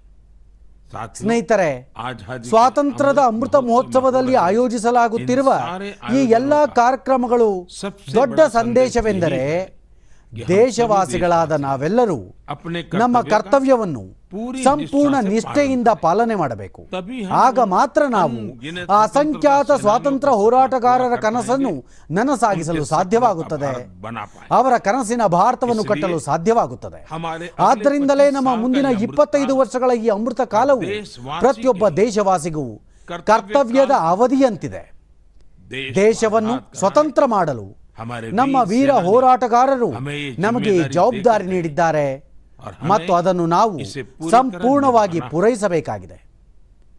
ನನ್ನ ಪ್ರೀತಿಯ ದೇಶವಾಸಿಗಳೇ ಕೊರೋನಾ ವಿರುದ್ಧ ನಮ್ಮ ದೇಶವಾಸಿಗಳ ಹೋರಾಟ ಇನ್ನೂ ನಡೆಯುತ್ತಿದೆ. ಇಡೀ ಜಗತ್ತು ಇಂದಿಗೂ ಹೋರಾಡುತ್ತಿದೆ. ಹೋಲಿಸ್ಟಿಕ್ ಹೆಲ್ತ್ ಕೇರ್ನಲ್ಲಿ ಹೆಚ್ಚುತ್ತಿರುವ ಜನರ ಆಸಕ್ತಿ ಪ್ರತಿಯೊಬ್ಬರಿಗೂ ಇದರಲ್ಲಿ ಸಾಕಷ್ಟು ಸಹಾಯ ಮಾಡಿದೆ. ಇದರಲ್ಲಿ ಭಾರತೀಯ ಸಾಂಪ್ರದಾಯಿಕ ವಿಧಾನಗಳು ಎಷ್ಟು ಉಪಯುಕ್ತ ಎಂದು ನಮಗೆಲ್ಲರಿಗೂ ತಿಳಿದಿದೆ. ಕೊರೋನಾ ವಿರುದ್ಧದ ಹೋರಾಟದಲ್ಲಿ ಆಯುಷ್ ಜಾಗತಿಕ ಮಟ್ಟದಲ್ಲಿ ಪ್ರಮುಖ ಪಾತ್ರ ವಹಿಸಿದೆ. ಪ್ರಪಂಚದಾದ್ಯಂತ ಆಯುರ್ವೇದ ಮತ್ತು ಭಾರತೀಯ ಔಷಧದ ಬಗ್ಗೆ ಆಸಕ್ತಿ ಹೆಚ್ಚುತ್ತಿದೆ. ಆಯುಷ್ ಎಕ್ಸ್ಪೋರ್ಟ್ಸ್ ದಾಖಲೆಯ ಬೆಳವಣಿಗೆ ಕಂಡಿರುವುದಕ್ಕೆ ಇದು ಪ್ರಮುಖ ಕಾರಣಗಳಲ್ಲಿ ಒಂದಾಗಿದೆ. ಮತ್ತು ಈ ವಲಯದಲ್ಲಿ ಅನೇಕ ಹೊಸ ಸ್ಟಾರ್ಟ್ಅಪ್ಗಳು ಹೊರಹೊಮ್ಮುತ್ತಿರುವುದು ತುಂಬಾ ಸಂತೋಷಕರವಾಗಿದೆ. ಇತ್ತೀಚೆಗೆ ಆಯುಷ್ ಜಾಗತಿಕ ಹೂಡಿಕೆ ಮತ್ತು ನಾವೀನ್ಯತೆ ಶೃಂಗಸಭೆ ನಡೆಯಿತು. ಇದರಲ್ಲಿ ಸುಮಾರು ಹತ್ತು ಸಾವಿರ ಕೋಟಿ ರೂಪಾಯಿ ಹೂಡಿಕೆ ಪ್ರಸ್ತಾವನೆಗಳು ಬಂದಿವೆ ಎಂದು ತಿಳಿದರೆ ನಿಮಗೆ ಆಶ್ಚರ್ಯವಾಗುತ್ತದೆ. ಕೊರೋನಾ ಅವಧಿಯಲ್ಲಿ ಔಷಧೀಯ ಸಸ್ಯಗಳ ಸಂಶೋಧನೆಯಲ್ಲಿ ಸಾಕಷ್ಟು ಹೆಚ್ಚಳ ಕಂಡುಬಂದಿದೆ ಎಂಬುದು ಮತ್ತೊಂದು ಪ್ರಮುಖ ವಿಷಯವಾಗಿದೆ. ಈ ಕುರಿತು ಹಲವು ಸಂಶೋಧನಾ ಅಧ್ಯಯನಗಳು ಪ್ರಕಟವಾಗುತ್ತಿವೆ. ಖಂಡಿತವಾಗಿಯೂ ಇದು ಉತ್ತಮ ಆರಂಭವಾಗಿದೆ. ಸ್ನೇಹಿತರೆ ವಿವಿಧ ರೀತಿಯ ಔಷಧೀಯ ಸಸ್ಯಗಳು ಮತ್ತು ಗಿಡಮೂಲಿಕೆಗಳ ಬಗ್ಗೆ ದೇಶದಲ್ಲಿ ಮತ್ತೊಂದು ದೊಡ್ಡ ಪ್ರಯತ್ನವನ್ನು ಮಾಡಲಾಗಿದೆ. ಭಾರತೀಯ ವರ್ಚುವಲ್ ಹರ್ಬೇರಿಯಂ ಅನ್ನು ಜುಲೈ ತಿಂಗಳಲ್ಲಿ ಪ್ರಾರಂಭಿಸಲಾಗಿದೆ. ನಮ್ಮ ಬೇರುಗಳೊಂದಿಗೆ ಸಂಪರ್ಕ ಸಾಧಿಸಲು ನಾವು ಡಿಜಿಟಲ್ ಜಗತ್ತನ್ನು ಹೇಗೆ ಬಳಸಬಹುದು ಎಂಬುದಕ್ಕೆ ಇದು ಒಂದು ಉದಾಹರಣೆಯಾಗಿದೆ. ಭಾರತೀಯ ವರ್ಚುವಲ್ ಹರ್ಬೇರಿಯಂ ಸಂರಕ್ಷಿತ ಸಸ್ಯಗಳು ಅಥವಾ ಸಸ್ಯದ ಭಾಗಗಳ ಡಿಜಿಟಲ್ ಚಿತ್ರಗಳ ಆಸಕ್ತಿದಾಯಕ ಸಂಗ್ರಹವಾಗಿದೆ. ಇದು ಜಾಲತಾಣದಲ್ಲಿ ಉಚಿತವಾಗಿ ಲಭ್ಯವಿದೆ. ಈ ವರ್ಚುವಲ್ ಹರ್ಬೇರಿಯಂನಲ್ಲಿ ಒಂದು ಲಕ್ಷಕ್ಕೂ ಹೆಚ್ಚು ಮಾದರಿಗಳು ಮತ್ತು ಅವುಗಳಿಗೆ ಸಂಬಂಧಿಸಿದ ವೈಜ್ಞಾನಿಕ ಮಾಹಿತಿ ಲಭ್ಯವಿದೆ. ವರ್ಚುವಲ್ ಹರ್ಬೇರಿಯಂನಲ್ಲಿ ಭಾರತದ ಸಸ್ಯಶಾಸ್ತ್ರೀಯ ವೈವಿಧ್ಯತೆಯ ಶ್ರೀಮಂತ ಚಿತ್ರವು ಗೋಚರಿಸುತ್ತದೆ. ಭಾರತೀಯ ಸಸ್ಯವರ್ಗದ ಸಂಶೋಧನೆಗೆ ಇಂಡಿಯನ್ ಭಾರತೀಯ ವರ್ಚುವಲ್ ಹರ್ಬೇರಿಯಂ ಪ್ರಮುಖ ಸಂಪನ್ಮೂಲವಾಗಲಿದೆ ಎಂದು ನನಗೆ ವಿಶ್ವಾಸವಿದೆ. ನನ್ನ ಪ್ರೀತಿಯ ದೇಶವಾಸಿಗಳೇ ಪ್ರತಿ ಬಾರಿಯೂ ಮನ್ ಕಿ ಬಾತ್ನಲ್ಲಿ ನಾವು ನಮ್ಮ ಮುಖದಲ್ಲಿ ಮುಗುಳ್ನಗೆ ಮೂಡಿಸುವಂತಹ ದೇಶವಾಸಿಗಳ ಯಶಸ್ಸಿನ ಬಗ್ಗೆ ಚರ್ಚಿಸುತ್ತೇವೆ. ಮಿಠಿ ಮುಸ್ಕಾನ್ ಬಿಖೇರ್ ದೇತಿ.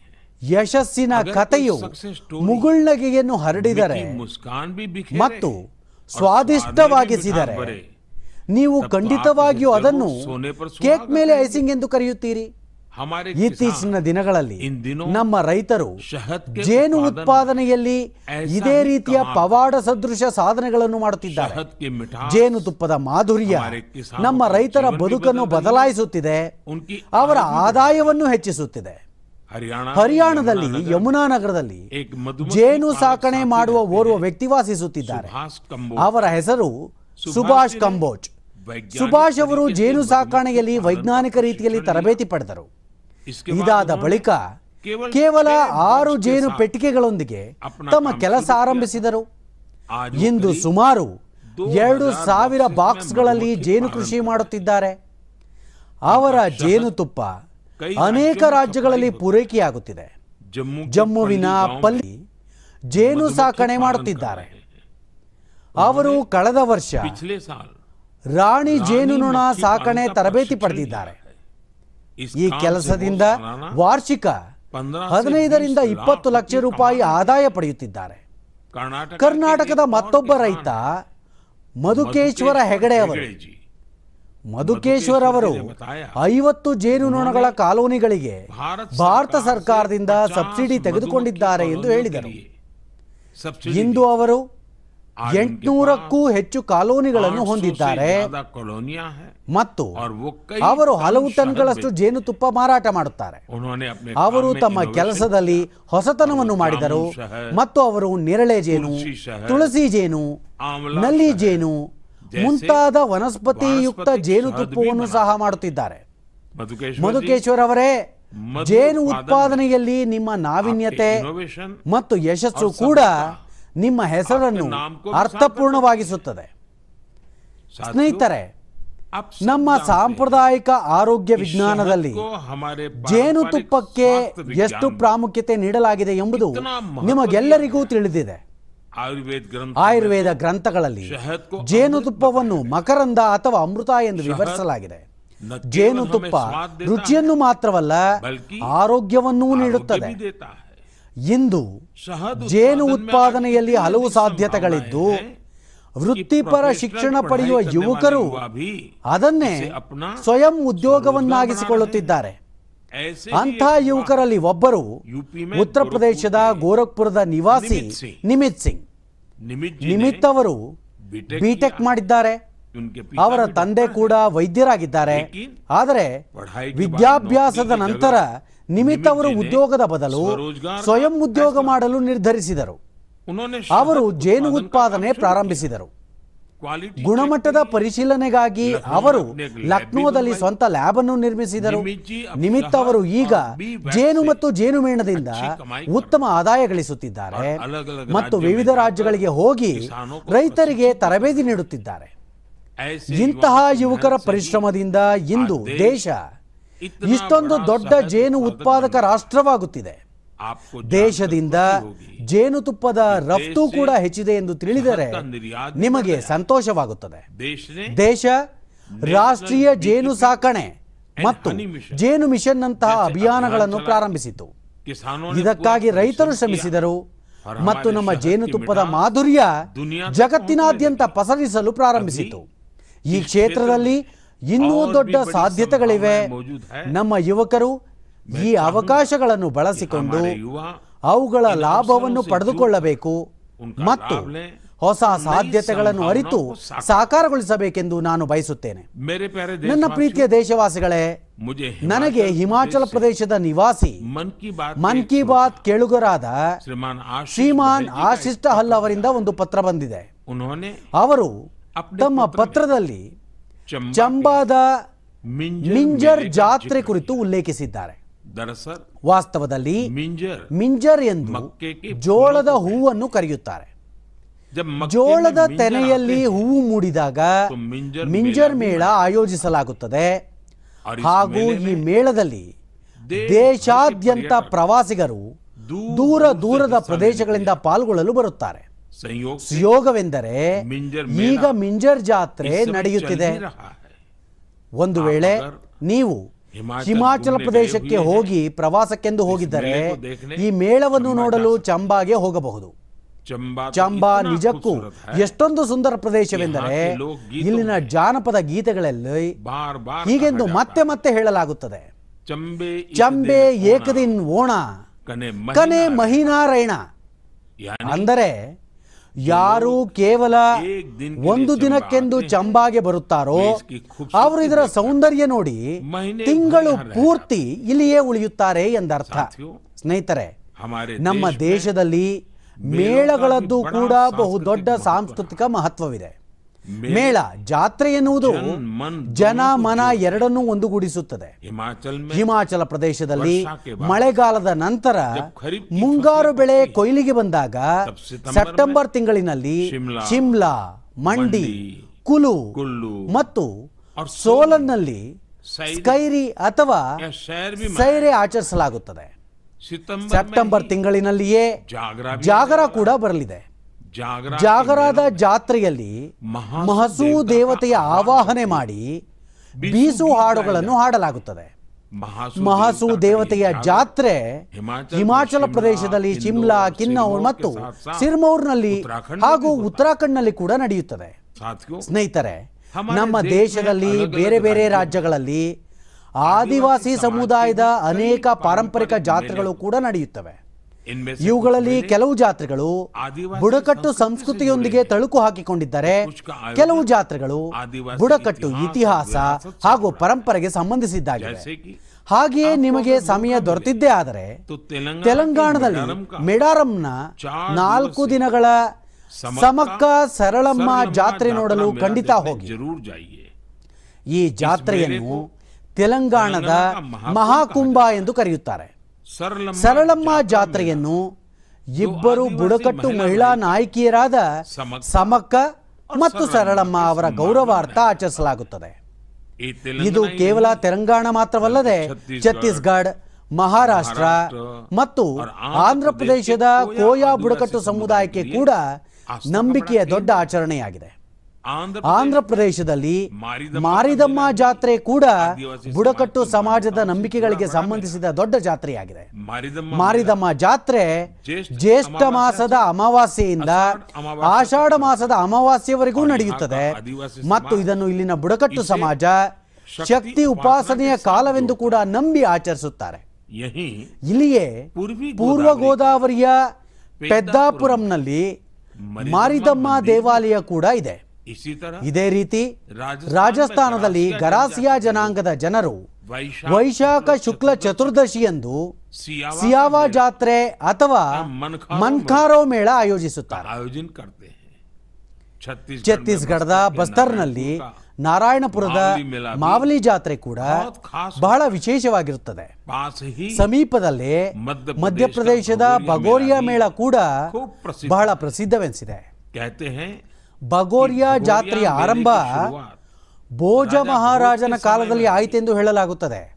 ಆಗ ಬಿಲ್ ರಾಜ ಕಾಸುಮರ ಮತ್ತು ಬಾಲುಮ್ ತಮ್ಮ ತಮ್ಮ ರಾಜಧಾನಿಗಳಲ್ಲಿ ಮೊದಲ ಬಾರಿಗೆ ಇದನ್ನು ಆಯೋಜಿಸಿದ್ದರು. ಅಂದಿನಿಂದ ಇಂದಿನವರೆಗೂ ಈ ಜಾತ್ರೆಯನ್ನು ಅಷ್ಟೇ ಉತ್ಸಾಹದಿಂದ ಆಚರಿಸಿಕೊಂಡು ಬರಲಾಗುತ್ತದೆ. ಇದೇ ರೀತಿ ಗುಜರಾತ್ನಲ್ಲಿ ತರಣೇತರ್ ಮತ್ತು ಮಾಧವಪುರ್ನಂತ ಅನೇಕ ಜಾತ್ರೆಗಳು ಬಹಳ ಪ್ರಸಿದ್ಧವಾಗಿವೆ. ಜಾತ್ರೆಗಳು ನಮ್ಮ ಸಮಾಜಕ್ಕೆ ನಮ್ಮ ಜೀವನಕ್ಕೆ ಶಕ್ತಿಯ ಬಹುದೊಡ್ಡ ಮೂಲವಾಗಿವೆ. ನೀವಿರುವ ಪ್ರದೇಶದ ಸುತ್ತಮುತ್ತ ಕೂಡ ಇಂತಹ ಹಲವಾರು ಜಾತ್ರೆಗಳು ಇರಬಹುದು. ಆಧುನಿಕ ಸಮಯದಲ್ಲಿ ಈ ಹಳೆಯ ಕೊಂಡಿಗಳು ಏಕ್ ಭಾರತ್ ಶ್ರೇಷ್ಠ ಭಾರತ್ ಭಾವನೆಯನ್ನು ಬಲಿಷ್ಠಗೊಳಿಸಲು ಅತ್ಯಂತ ಅಗತ್ಯವಾಗಿದೆ. ನಮ್ಮ ಯುವ ಜನತೆ ಇದರೊಂದಿಗೆ ತಮ್ಮನ್ನು ತಾವು ಖಂಡಿತ ಬೆಸೆದುಕೊಳ್ಳಬೇಕು ಮತ್ತು ಅಲ್ಲಿನ ಚಿತ್ರಗಳನ್ನು ಸಾಮಾಜಿಕ ಜಾಲತಾಣಗಳಲ್ಲಿ ಇತರರೊಂದಿಗೆ ವಿನಿಮಯ ಮಾಡಿಕೊಳ್ಳಬೇಕು. ನಿಮಗೆ ಬೇಕಾದಲ್ಲಿ ಯಾವುದಾದರೊಂದು ವಿಶೇಷ ಹ್ಯಾಶ್ ಟ್ಯಾಗ್ ಕೂಡ ಉಪಯೋಗಿಸಬಹುದು. ಇದರಿಂದಾಗಿ ಜಾತ್ರೆಗಳ ಬಗ್ಗೆ ಇತರರಿಗೆ ಕೂಡ ತಿಳಿದು ಬರುತ್ತದೆ. ನೀವು ಸಂಸ್ಕೃತಿ ಸಚಿವಾಲಯದ ಜಾಲತಾಣದಲ್ಲಿ ಕೂಡ ಚಿತ್ರಗಳನ್ನು ಅಪ್ಲೋಡ್ ಮಾಡಬಹುದಾಗಿದೆ. ಇನ್ನು ಕೆಲವೇ ದಿನಗಳಲ್ಲಿ ಸಂಸ್ಕೃತಿ ಸಚಿವಾಲಯ ಒಂದು ಸ್ಪರ್ಧೆಯನ್ನು ಕೂಡ ಆರಂಭಿಸಲಿದೆ. ಅದರಲ್ಲಿ ಜಾತ್ರೆಗಳಿಗೆ ಸಂಬಂಧಿಸಿದಂತೆ ಅತ್ಯುತ್ತಮ ಚಿತ್ರ ಕಳಿಸಿಕೊಟ್ಟವರಿಗೆ ಬಹುಮಾನ ಕೂಡ ನೀಡಲಾಗುತ್ತದೆ. ಇನ್ನು ತಡ ಮಾಡಬೇಡಿ. ಜಾತ್ರೆಗಳಲ್ಲಿ ಸುತ್ತಾಡಿ. ಅವುಗಳ ಚಿತ್ರಗಳನ್ನು ಹಂಚಿಕೊಳ್ಳಿ. ಮತ್ತು ಇದಕ್ಕಾಗಿ ನಿಮಗೆ ಬಹುಮಾನ ದೊರೆಯಲೂಬಹುದು. ನನ್ನ ಪ್ರೀತಿಯ ದೇಶವಾಸಿಗಳೇ ನಿಮಗೆ ನೆನಪಿರಬಹುದು. ಮನ್ ಕಿ ಬಾತ್ನ ಒಂದು ಸಂಚಿಕೆಯಲ್ಲಿ ನಾನು ಹೇಳಿದ್ದೆ. ಆಟಿಕೆಗಳ ರಫ್ತಿನಲ್ಲಿ ಪವರ್ ಹೌಸ್ ಎನಿಸುವ ಸಾಮರ್ಥ್ಯ ಭಾರತಕ್ಕೆ ಇದೆ ಎಂದು. ನಾನು ಕ್ರೀಡೆಗಳು ಮತ್ತು ಆಟಗಳಲ್ಲಿ ಭಾರತದ ಶ್ರೀಮಂತ ಪರಂಪರೆಯ ಬಗ್ಗೆ ವಿಶೇಷವಾಗಿ ಚರ್ಚೆ ಮಾಡಿದ್ದೆ. ಭಾರತದ ಸ್ಥಳೀಯ ಆಟಿಕೆಗಳು ಪರಂಪರೆ ಹಾಗೂ ಪ್ರಕೃತಿ ಎರಡಕ್ಕೂ ಅನುಗುಣವಾಗಿರುತ್ತದೆ. ಪರಿಸರ ಸ್ನೇಹಿಯಾಗಿರುತ್ತವೆ. ನಾನು ಇಂದು ನಿಮ್ಮೊಂದಿಗೆ ಭಾರತೀಯ ಆಟಿಕೆಗಳ ಯಶಸ್ಸನ್ನು ಹಂಚಿಕೊಳ್ಳಲು ಬಯಸುತ್ತೇನೆ. ನಮ್ಮ ಯುವ ಜನತೆ ನವೋದ್ಯಮಗಳು ಮತ್ತು ಉದ್ಯಮಿಗಳಿಂದಾಗಿ ನಮ್ಮ ಆಟಿಕೆ ಉದ್ಯಮ ಮಾಡಿ ತೋರಿಸಿರುವುದನ್ನು ಗಳಿಸಿರುವ ಯಶಸ್ಸನ್ನು ಯಾರೂ ಊಹಿಸಿರಲೇ ಇಲ್ಲ. ಇಂದು ಭಾರತೀಯ ಆಟಿಕೆಗಳ ಮಾತು ಬಂದಾಗ ಎಲ್ಲೆಲ್ಲೂ ವೋಕಲ್ ಫಾರ್ ಲೋಕಲ್ನ ಧ್ವನಿ ಕೇಳಿ ಬರುತ್ತದೆ. ಭಾರತದಲ್ಲಿ ಈಗ ವಿದೇಶಗಳಿಂದ ಬರುವ ಆಟಿಕೆಗಳ ಸಂಖ್ಯೆ ಸತತವಾಗಿ ಕಡಿಮೆಯಾಗುತ್ತಿದೆ ಎಂದು ತಿಳಿದು ನಿಮಗೆ ಸಂತೋಷವೆನಿಸುತ್ತದೆ. ಮೊದಲಿಗೆ ಮೂರು ಸಾವಿರ ಕೋಟಿ ರೂಪಾಯಿಗೂ ಹೆಚ್ಚು ಆಟಿಕೆಗಳು ಹೊರ ದೇಶಗಳಿಂದ ಬರುತ್ತಿದ್ದವು. ಈಗ ಇವುಗಳ ಆಮದು ಶೇಕಡ ಎಪ್ಪತ್ತರಷ್ಟು ಕಡಿತಗೊಂಡಿದೆ. ಮತ್ತು ಇದೇ ಅವಧಿಯಲ್ಲಿ ಭಾರತ ಎರಡು ಸಾವಿರದ ಆರುನೂರು ಕೋಟಿ ರೂಪಾಯಿಗೂ ಅಧಿಕ ಆಟಿಕೆಗಳನ್ನು ವಿದೇಶಗಳಿಗೆ ರಫ್ತು ಮಾಡಿದೆ ಎಂದು ತಿಳಿದು ನಿಮಗೆ ಸಂತೋಷವೆನಿಸುತ್ತದೆ. ಮೊದಲು ಕೇವಲ ಮುನ್ನೂರು ನಾನ್ನೂರು ಕೋಟಿ ರೂಪಾಯಿ ಆಟಿಕೆಗಳು ಮಾತ್ರ ಭಾರತದಿಂದ ಹೊರದೇಶಗಳಿಗೆ ಹೋಗುತ್ತಿದ್ದವು. ಮತ್ತು ಇವೆಲ್ಲವೂ ಕೊರೋನಾ ಅವಧಿಯಲ್ಲಿ ನಡೆಯಿತೆಂದು ನಿಮಗೆ ತಿಳಿದೇ ಇದೆ. ಭಾರತ ಆಟಿಕೆ ವಲಯ ತನ್ನನ್ನು ತಾನು ಪರಿವರ್ತಿಸಿಕೊಂಡು ತೋರಿಸಿಕೊಟ್ಟಿತು. ಭಾರತೀಯ ತಯಾರಕರು ಈಗ ಭಾರತೀಯ ಪುರಾಣ ಇತಿಹಾಸ ಮತ್ತು ಸಂಸ್ಕೃತಿ ಆಧಾರಿತ ಆಟಿಕೆಗಳನ್ನು ತಯಾರಿಸುತ್ತಿದ್ದಾರೆ. ದೇಶದಲ್ಲಿ ಅಲ್ಲಲ್ಲಿ ಇರುವ ಆಟಿಕೆಗಳ ಕ್ಲಸ್ಟರ್ಗಳು ಆಟಿಕೆ ತಯಾರಿಸುವ ಸಣ್ಣ ಪುಟ್ಟ ಉದ್ಯಮಿಗಳಿಗೆ ಇದರಿಂದ ಬಹಳ ಪ್ರಯೋಜನವಾಗುತ್ತಿದೆ. ಈ ಸಣ್ಣ ಪುಟ್ಟ ಉದ್ಯಮಿಗಳು ತಯಾರಿಸಿರುವ ಆಟಿಕೆಗಳು ಈಗ ವಿಶ್ವದೆಲ್ಲೆಡೆಗೆ ಹೋಗುತ್ತಿವೆ. ಭಾರತದ ಆಟಿಕೆ ನಿರ್ಮಾತೃಗಳು ವಿಶ್ವದ ಪ್ರಮುಖ ಜಾಗತಿಕ ಟಾಯ್ ಬ್ರ್ಯಾಂಡ್ಗಳ ಜೊತೆ ಸೇರಿ ಕೂಡ ಕೆಲಸ ಮಾಡುತ್ತಿದ್ದಾರೆ. ನಮ್ಮ ನವೋದ್ಯಮ ವಲಯ ಕೂಡ ಆಟಿಕೆಗಳ ಪ್ರಪಂಚದತ್ತ ಸಾಕಷ್ಟು ಗಮನ ಹರಿಸುತ್ತಿದೆ ಎನ್ನುವುದು ನನಗೆ ಬಹಳ ಸಂತೋಷ ನೀಡುವ ವಿಷಯವಾಗಿದೆ. ಅವರು ಈ ಕ್ಷೇತ್ರದಲ್ಲಿ ಸಾಕಷ್ಟು ತಮಾಷೆಯ ಮೋಜನುಂಟು ಮಾಡುವ ಕೆಲಸಗಳನ್ನು ಕೂಡ ಮಾಡುತ್ತಿದ್ದಾರೆ. ಬೆಂಗಳೂರಿನಲ್ಲಿ ಶೂಮಿ ಆಟಿಕೆಗಳ ಹೆಸರಿನ ನವೋದ್ಯಮ ಪರಿಸರ ಸ್ನೇಹಿ ಆಟಿಕೆಗಳತ್ತ ಗಮನ ಹರಿಸುತ್ತಿದೆ. ಗುಜರಾತ್ನಲ್ಲಿ orchid zoo company. AR based flash cards ಮತ್ತು ಯಾರ್ ಬೇಸ್ಡ್ ಸ್ಟೋರಿ ಬುಕ್ಸ್ ಕೂಡ ತಯಾರಿಸುತ್ತಿದೆ.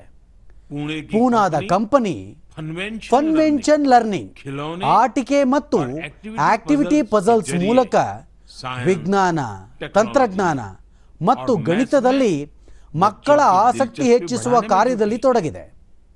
ಆಟಿಕೆಗಳ ಪ್ರಪಂಚದಲ್ಲಿ ಅತ್ಯುತ್ತಮ ಕೆಲಸ ಮಾಡುತ್ತಿರುವ ಇಂತಹ ಎಲ್ಲ ತಯಾರಕರಿಗೆ ನವೋದ್ಯಮಗಳಿಗೆ ನಾನು ಅಭಿನಂದನೆ ಸಲ್ಲಿಸುತ್ತೇನೆ. ಬನ್ನಿ ನಾವೆಲ್ಲರೂ ಸೇರಿ ಭಾರತೀಯ ಆಟಿಕೆಗಳನ್ನು ವಿಶ್ವದೆಲ್ಲೆಡೆ ಮತ್ತಷ್ಟು ಜನಪ್ರಿಯಗೊಳಿಸೋಣ. ಇದರೊಂದಿಗೆ ನಾನು ಹೆಚ್ಚು ಹೆಚ್ಚು ಭಾರತೀಯ ಆಟಿಕೆಗಳನ್ನು ಪಜಲ್ಸ್ಗಳನ್ನು ಮತ್ತು ಗೇಮ್ಸ್ಗಳನ್ನು ಖರೀದಿಸಬೇಕೆಂದು ಪೋಷಕರಲ್ಲಿ ಮನವಿ ಮಾಡುತ್ತೇನೆ. ಸ್ನೇಹಿತರೆ ತರಗತಿಯೇ ಆಗಲಿ ಅಥವಾ ಆಟದ ಮೈದಾನವೇ ಆಗಲಿ ಇಂದು ನಮ್ಮ ಯುವ ಜನತೆ ಪ್ರತಿಯೊಂದು ಕ್ಷೇತ್ರದಲ್ಲೂ ದೇಶ ಹೆಮ್ಮೆ ಪಡುವಂತೆ ಮಾಡುತ್ತಿದೆ. ಇದೇ ತಿಂಗಳು ಪಿ ವಿ ಸಿಂಧು ಅವರು ಸಿಂಗಾಪುರ್ ಓಪನ್ನಲ್ಲಿ ಚೊಚ್ಚಲ ಪ್ರಶಸ್ತಿ ಗಳಿಸಿದ್ದಾರೆ ನೀರಜ್ ಚೋಪ್ರಾ ಅವರು ಕೂಡ ತಮ್ಮ ಅತ್ಯುತ್ತಮ ಪ್ರದರ್ಶನ ನೀಡಿ ವರ್ಲ್ಡ್ ಅಥ್ಲೆಟಿಕ್ಸ್ ಚಾಂಪಿಯನ್ಶಿಪ್ನಲ್ಲಿ ದೇಶಕ್ಕಾಗಿ ರಾಜ್ಯದ ಪದಕ ಗೆದ್ದುಕೊಟ್ಟರು. ಐರ್ಲೆಂಡ್ ಪ್ಯಾರಾ ಬ್ಯಾಡ್ಮಿಂಟನ್ ಇಂಟರ್ನ್ಯಾಷನಲ್ನಲ್ಲಿ ಕೂಡ ನಮ್ಮ ಆಟಗಾರರು ಹನ್ನೊಂದು ಪದಕಗಳನ್ನು ಗೆದ್ದು ದೇಶಕ್ಕೆ ಹೆಮ್ಮೆ ತಂದಿದ್ದಾರೆ. ರೋಮ್ನಲ್ಲಿ ನಡೆದ ವರ್ಲ್ಡ್ ಕೆಡೆಟ್ ರೆಸ್ಲಿಂಗ್ ಚಾಂಪಿಯನ್ಶಿಪ್ನಲ್ಲಿ ಕೂಡ ಭಾರತೀಯ ಆಟಗಾರರು ಅತ್ಯುತ್ತಮ ಪ್ರದರ್ಶನ. ನೀಡಿದ್ದಾರೆ. ನಮ್ಮ ಅಥ್ಲೀಟ್ ಸೂರಜ್ ಅವರಂತೂ ಗ್ರೀಕೋ ರೋಮನ್ ಈವೆಂಟ್ನಲ್ಲಿ ಅದ್ಭುತವನ್ನೇ ಮಾಡಿ ತೋರಿಸಿದ್ದಾರೆ.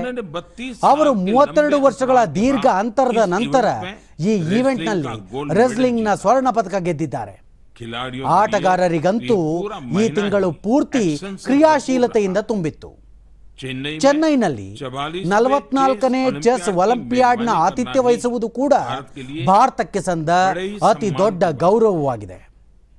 ಜುಲೈ ಇಪ್ಪತ್ತೆಂಟರಂದು ಈ ಪಂದ್ಯಾವಳಿಯ ಶುಭಾರಂಭವಾಯಿತು. ನನಗೆ ಇದರ ಉದ್ಘಾಟನಾ ಸಮಾರಂಭದಲ್ಲಿ ಪಾಲ್ಗೊಳ್ಳುವ ಸೌಭಾಗ್ಯ ದೊರೆಯಿತು. ಅದೇ ದಿನ ಯುನೈಟೆಡ್ ಕಿಂಗ್ಡಮ್ನಲ್ಲಿ ಕಾಮನ್ವೆಲ್ತ್ ಗೇಮ್ಸ್ ಕೂಡ ಪ್ರಾರಂಭವಾಯಿತು. ಉತ್ಸಾಹಿ ಭಾರತೀಯ ಆಟಗಾರರು ಅಲ್ಲಿ ದೇಶವನ್ನು ಪ್ರತಿನಿಧಿಸುತ್ತಿದ್ದಾರೆ. ನಾನು ಎಲ್ಲ ಆಟಗಾರರಿಗೆ ಮತ್ತು ಅಥ್ಲೀಟ್ಗಳಿಗೆ ದೇಶವಾಸಿಗಳ ಪರವಾಗಿ ಶುಭವಾಗಲೆಂದು ಹಾರೈಸುತ್ತೇನೆ. Bharat FIFA under seventeen women's ವರ್ಲ್ಡ್ನ ಆತಿಥ್ಯ ಕೂಡ ವಹಿಸಿಕೊಳ್ಳುತ್ತಿದೆ ಎಂಬ ವಿಷಯ ನನಗೆ ಬಹಳ ಸಂತೋಷ ತರುತ್ತದೆ. ಈ ಟೂರ್ನಮೆಂಟ್ ಅಕ್ಟೋಬರ್ ತಿಂಗಳಲ್ಲಿ ನಡೆಯುತ್ತದೆ. ಇದು ದೇಶದ ಹೆಣ್ಣು ಮಕ್ಕಳ ಉತ್ಸಾಹವನ್ನು ಹೆಚ್ಚಿಸುತ್ತದೆ. ಸ್ನೇಹಿತರೆ ಕೆಲವು ದಿನಗಳ ಹಿಂದೆಯಷ್ಟೇ ದೇಶದೆಲ್ಲೆಡೆ ಹತ್ತು ಮತ್ತು ಹನ್ನೆರಡನೇ ತರಗತಿಯ ಪರೀಕ್ಷಾ ಫಲಿತಾಂಶ ಪ್ರಕಟವಾಗಿದೆ. ತಮ್ಮ ಕಠಿಣ ಪರಿಶ್ರಮ ಹಾಗೂ ಬದ್ಧತೆಯಿಂದ ಯಶಸ್ಸು ಗಳಿಸಿದ ಎಲ್ಲ ವಿದ್ಯಾರ್ಥಿ ವಿದ್ಯಾರ್ಥಿನಿಯರಿಗೂ ನಾನು ಅಭಿನಂದನೆ ಸಲ್ಲಿಸುತ್ತಿದ್ದೇನೆ. ಸಾಂಕ್ರಾಮಿಕದ ಕಾರಣದಿಂದಾಗಿ ಕಳೆದೆರಡು ವರ್ಷ ನಿಜಕ್ಕೂ ಸವಾಲಿನಿಂದ ಕೂಡಿತ್ತು. ಇಂತಹ ಪರಿಸ್ಥಿತಿಯಲ್ಲಿ ಕೂಡ ನಮ್ಮ ಯುವಜನತೆ ತೋರಿದ ಸಾಹಸ ಮತ್ತು ಸಂಯಮ ನಿಜಕ್ಕೂ ಅತ್ಯಂತ ಪ್ರಶಂಸನೀಯವಾಗಿದೆ. ನಾನು ಎಲ್ಲರ ಉಜ್ವಲ ಭವಿಷ್ಯಕ್ಕಾಗಿ ಹಾರೈಸುತ್ತೇನೆ. ನನ್ನ ಪ್ರೀತಿಯ ದೇಶವಾಸಿಗಳೇ ನಾವು ಇಂದು ಸ್ವಾತಂತ್ರ್ಯದ ಎಪ್ಪತ್ತೈದನೇ ವರ್ಷದಲ್ಲಿ ದೇಶದ ಪಯಣದೊಂದಿಗೆ ನಮ್ಮ ಮಾತುಕತೆ ಆರಂಭಿಸಿದ್ದೆವು. ಮುಂದಿನ ಬಾರಿ ಭೇಟಿಯಾದಾಗ ನಮ್ಮ ಮುಂದಿನ ಇಪ್ಪತ್ತೈದು ವರ್ಷಗಳ ಪಯಣ ಆರಂಭವಾಗಿ ಬಿಟ್ಟಿರುತ್ತದೆ. ನಮ್ಮ ಮತ್ತು ನಮ್ಮವರ ಮನೆಗಳಲ್ಲಿ ನಮ್ಮ ಪ್ರೀತಿಯ ತ್ರಿವರ್ಣ ಧ್ವಜ ಹಾರಲಿ. ಇದಕ್ಕಾಗಿ ನಾವೆಲ್ಲರೂ ಒಂದಾಗಬೇಕು. ನೀವು ಈ ಬಾರಿ ಸ್ವಾತಂತ್ರ್ಯ ದಿನವನ್ನು ಯಾವ ರೀತಿ ಆಚರಿಸಿದಿರಿ? ವಿಶೇಷವಾದದ್ದನ್ನೇನಾದರೂ ಮಾಡಿದಿರಾ? ಎಲ್ಲ ವಿಷಯವನ್ನು ನನ್ನೊಂದಿಗೆ ಖಂಡಿತ ಹಂಚಿಕೊಳ್ಳಿ. ಮುಂದಿನ ಬಾರಿ ನಾವು ನಮ್ಮ ಈ ಅಮೃತ ವರ್ಷದ ಬೇರೆ ಬೇರೆ ವರ್ಣಗಳ ಬಗ್ಗೆ ಮತ್ತೊಮ್ಮೆ ಮಾತನಾಡೋಣ. ಅಲ್ಲಿಯವರೆಗೆ ನನಗೆ ಅನುಮತಿ ನೀಡಿ ಅನೇಕ ಅನೇಕ ನಮಸ್ಕಾರಗಳು. ಸಾಜಾ हम अपने इस अमृत पर्व के अलग अलग रंगों पर फिर से बात करेंगे तब तक के लिए मुझे आज्ञा दीजिए बहुत बहुत धन्यवाद ಇದುವರೆಗೆ ಭಾರತ ದೇಶದ ಪ್ರಧಾನಮಂತ್ರಿಗಳಾದ ಶ್ರೀಯುತ ನರೇಂದ್ರ ಮೋದಿ ಅವರ ಮನ್ ಕಿ ಬಾತ್ ಧ್ವನಿ ಮುದ್ರಿತ ಕನ್ನಡ ಅವತರಣಿಯನ್ನ ಕೇಳಿದಿರಿ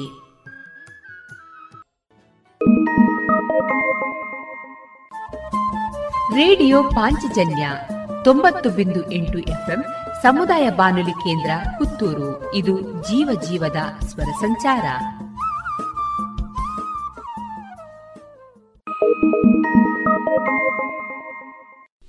ಇನ್ನು ಮುಂದೆ ಮಧುರ ಗಾನ ಪ್ರಸಾರವಾಗಲಿದೆ. ಮೆತ್ತಿಕೊಂಡ ಬಣ್ಣ ಬಹಳ ಕಾಲ ನಿಲ್ಲಲ್ಲ. ಮೆತ್ತಿಕೊಂಡ ಬಣ್ಣ ಬಹಳ ಕಾಲ ನಿಲ್ಲಲ್ಲ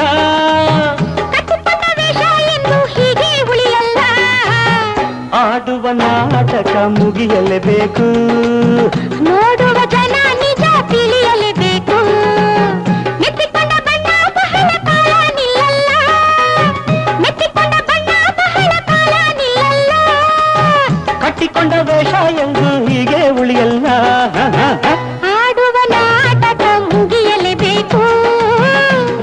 ಜನ ನಿಜ ತಿಳಿಯಲೇಬೇಕು.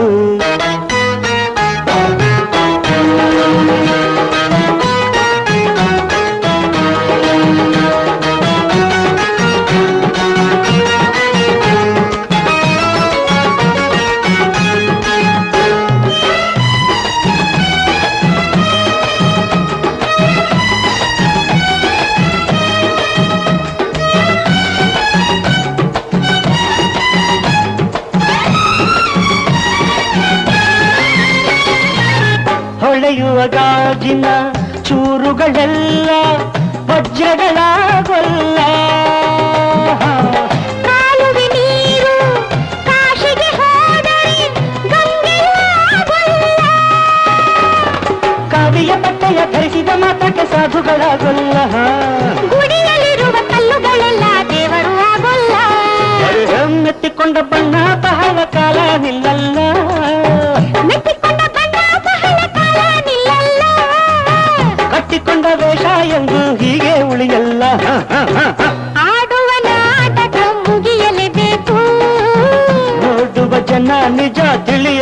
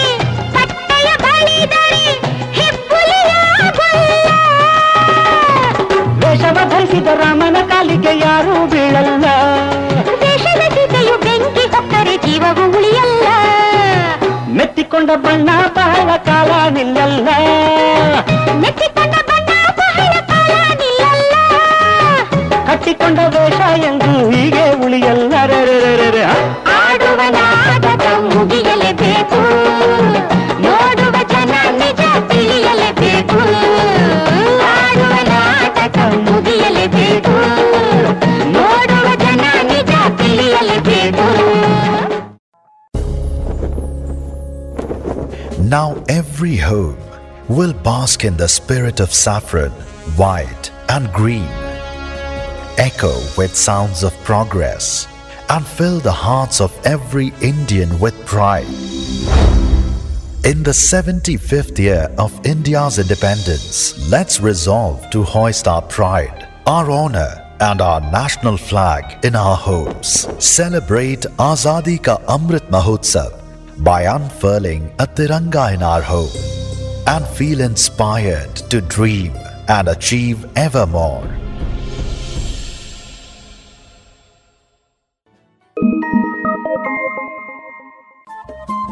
Radio Panchajanya ತೊಂಬತ್ತು ಬಿಂದು ಎಂಟು ಎಫ್ಎಂ ಸಮುದಾಯ ಬಾನುಲಿ ಕೇಂದ್ರ ಪುತ್ತೂರು ಇದು ಜೀವ ಜೀವದ ಸ್ವರ ಸಂಚಾರ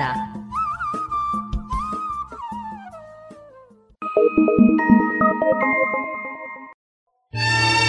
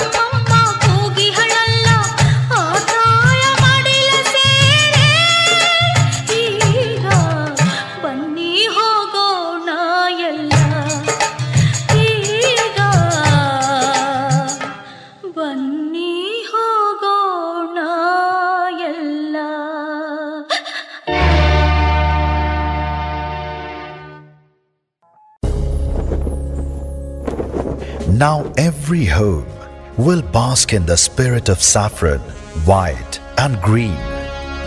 Echo with sounds of progress and fill the hearts of every Indian with pride. In the 75th year of India's independence, let's resolve to hoist our pride, our honor, and our national flag in our homes. Celebrate Azadi Ka Amrit Mahotsav by unfurling a Tiranga in our home and feel inspired to dream and achieve ever more.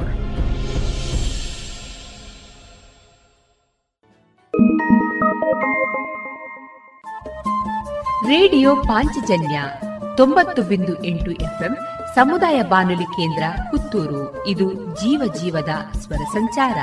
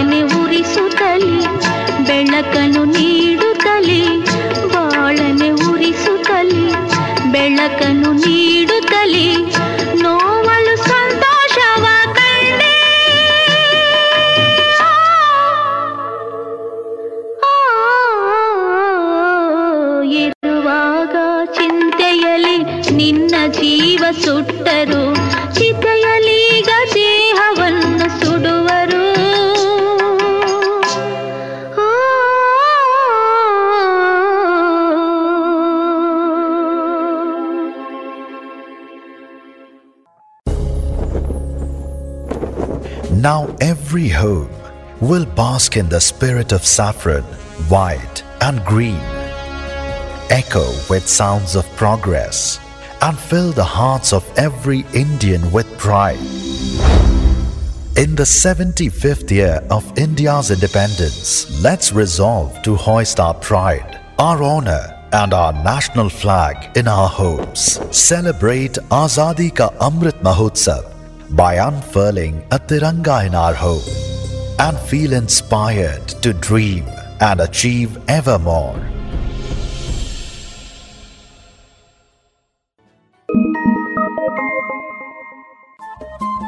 Radio Panchajanya ತೊಂಬತ್ತು ಬಿಂದು ಎಂಟು FM ಸಮುದಾಯ ಬಾನುಲಿ ಕೇಂದ್ರ ಪುತ್ತೂರು ಇದು ಜೀವ ಜೀವದ ಸ್ವರ ಸಂಚಾರ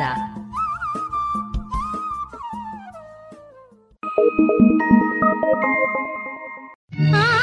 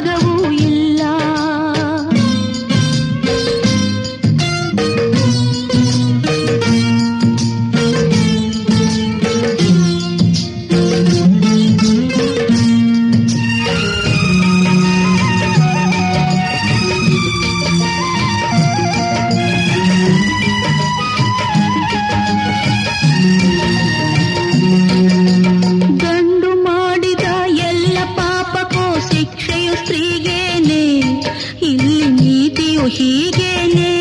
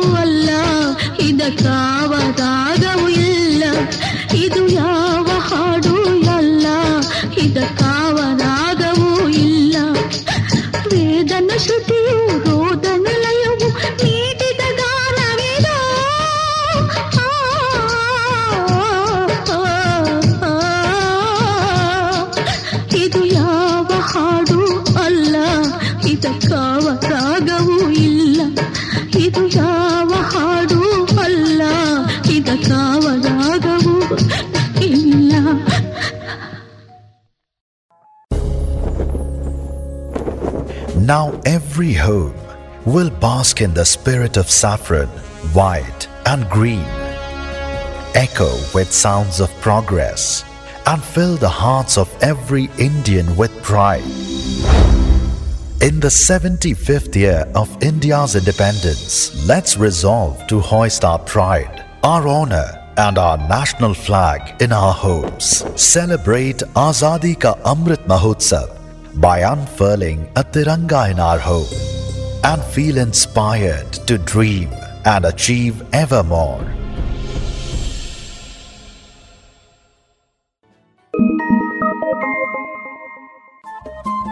Radio Panchajanya ತೊಂಬತ್ತು ಬಿಂದು ಎಂಟು ಎಫ್ಎಂ ಸಮುದಾಯ ಬಾನುಲಿ ಕೇಂದ್ರ ಪುತ್ತೂರು ಇದು ಜೀವ ಜೀವದ ಸ್ವರ ಸಂಚಾರ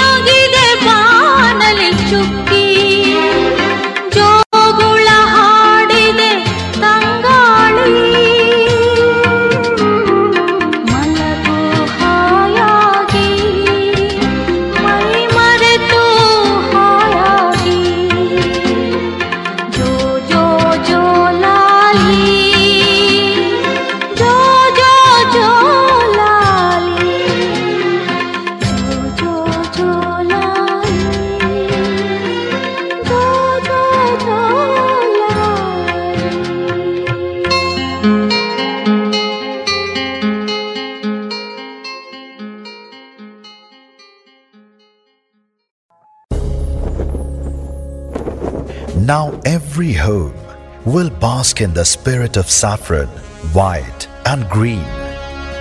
Echo with sounds of progress and fill the hearts of every Indian with pride.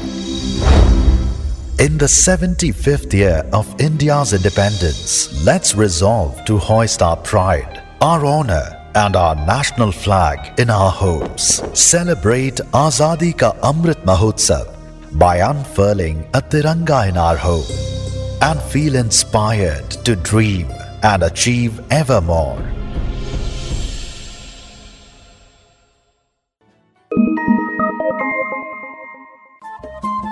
Radio Panchajanya ತೊಂಬತ್ತು ಬಿಂದು ಎಂಟು ಎಫ್ಎಂ ಸಮುದಾಯ ಬಾನುಲಿ ಕೇಂದ್ರ ಪುತ್ತೂರು ಇದು ಜೀವ ಜೀವದ ಸ್ವರ ಸಂಚಾರ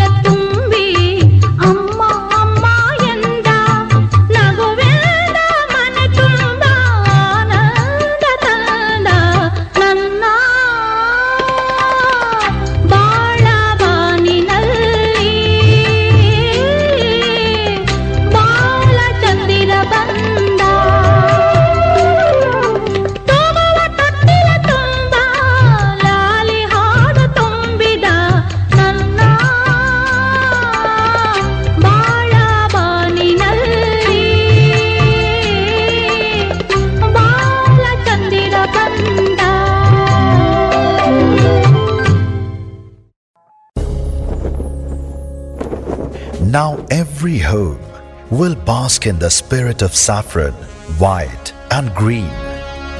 echo with sounds of progress and fill the hearts of every Indian with pride. In the 75th year of India's independence, let's resolve to hoist our pride, our honor, and our national flag in our homes. Celebrate Azadi Ka Amrit Mahotsav by unfurling a Tiranga in our home and feel inspired to dream and achieve ever more.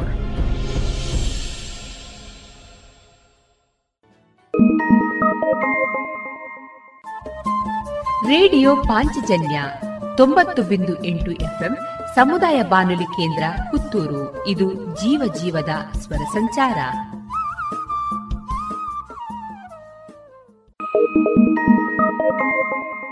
ಹುಣ್ಣಿಮೆ ಕಣ್ಣಲ್ಲಿ ತಂದ ನೀನೆ ಈ ತಾಯಿ ಮನದಾನಂದ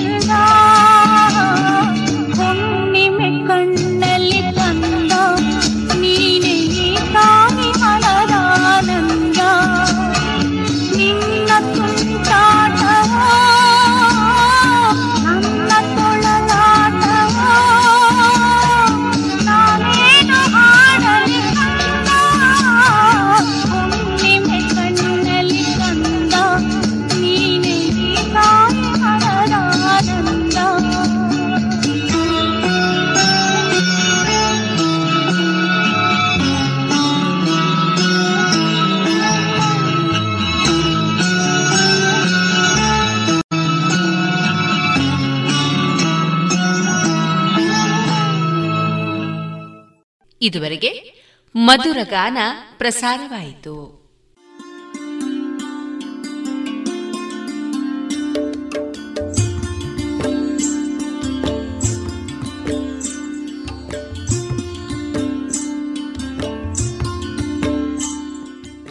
radio Panchajanya ಸಮುದಾಯ ಬಾನುಲಿ ಕೇಂದ್ರದಿಂದ ನಿಮ್ಮ ಕಾರ್ಯಕ್ರಮಗಳು ಪ್ರಸಾರವಾಗಬೇಕೆ?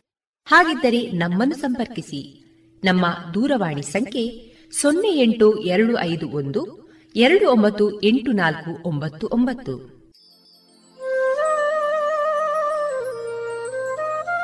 ಗಮನಿಸಿ ಕೇಳುಗರೆ, ನಮ್ಮ ಕಾರ್ಯಕ್ರಮಗಳನ್ನು ವೆಬ್ಸೈಟ್ ಮೂಲಕ ಕೂಡ ಆಲಿಸಬಹುದು. ನಮ್ಮ ವೆಬ್ಸೈಟ್ ವಿಳಾಸ W W W dot radio Panchajanya dot com. ಇಲ್ಲಿ ಆರ್ಕೈವ್ಸ್ನ ಭಾಗಕ್ಕೆ ಹೋಗಿ ಕ್ಲಿಕ್ ಮಾಡಿದರೆ ಹಳೆ ಕಾರ್ಯಕ್ರಮಗಳನ್ನು ಕೂಡ ಆಲಿಸಬಹುದು. ಜೊತೆಗೆ ನಮ್ಮ ಪ್ರಸಾರವನ್ನು ಆಪ್ ಮೂಲಕವೂ ಕೇಳಬಹುದು. ಪ್ಲೇಸ್ಟೋರ್ನಲ್ಲಿ ಪಾಂಚಜನ್ಯ ಸರ್ಚ್ ಮಾಡಿ, ಡೌನ್ಲೋಡ್ ಮಾಡಿಕೊಂಡು ತಮ್ಮ ಮೊಬೈಲ್ಗಳಿಗೆ ಇನ್ಸ್ಟಾಲ್ ಮಾಡಿದರೆ ರೇಡಿಯೋ ಪ್ರಸಾರದ ಕಾರ್ಯಕ್ರಮವನ್ನು ನೀವು ಆಲಿಸಬಹುದು. ನಮ್ಮ ಪ್ರಸಾರದ ಬಗೆಗೆ ನಿಮ್ಮ ಅಭಿಪ್ರಾಯಗಳನ್ನು ಹಂಚಿಕೊಳ್ಳಲು ನಮ್ಮ ವಿಳಾಸ ರೇಡಿಯೋ ಪಾಂಚಜನ್ಯ ತೊಂಬತ್ತು ಬಿಂದು ಎಂಟು ಎಫ್ಎಂ ಸಮುದಾಯ ಬಾನುಲಿ ಕೇಂದ್ರ, ನೆಹರು ನಗರ, ಪುತ್ತೂರು. ನಮ್ಮ ದೂರವಾಣಿ ಸಂಖ್ಯೆ ಸೊನ್ನೆ ಎಂಟು ಎರಡು ಐದು ಒಂದು, ಎರಡು ಒಂಬತ್ತು ಎಂಟು ನಾಲ್ಕು ಒಂಬತ್ತು ಒಂಬತ್ತು. ಇಮೇಲ್ ವಿಳಾಸ radio Panchajanya at Gmail dot com. ನಮ್ಮ ವಿಳಾಸ ಮತ್ತೊಮ್ಮೆ ರೇಡಿಯೋ ಪಾಂಚಜನ್ಯ ತೊಂಬತ್ತು ಬಿಂದು ಎಂಟು ಎಫ್ಎಂ ಸಮುದಾಯ ಬಾನುಲಿ ಕೇಂದ್ರ ನೆಹರು ನಗರ, ಪುತ್ತೂರು. ನಮ್ಮ ದೂರವಾಣಿ ಸಂಖ್ಯೆ ಸೊನ್ನೆ ಎಂಟು ಎರಡು ಐದು ಒಂದು ಎರಡು ಒಂಬತ್ತು ಎಂಟು ನಾಲ್ಕು ಒಂಬತ್ತು ಒಂಬತ್ತು.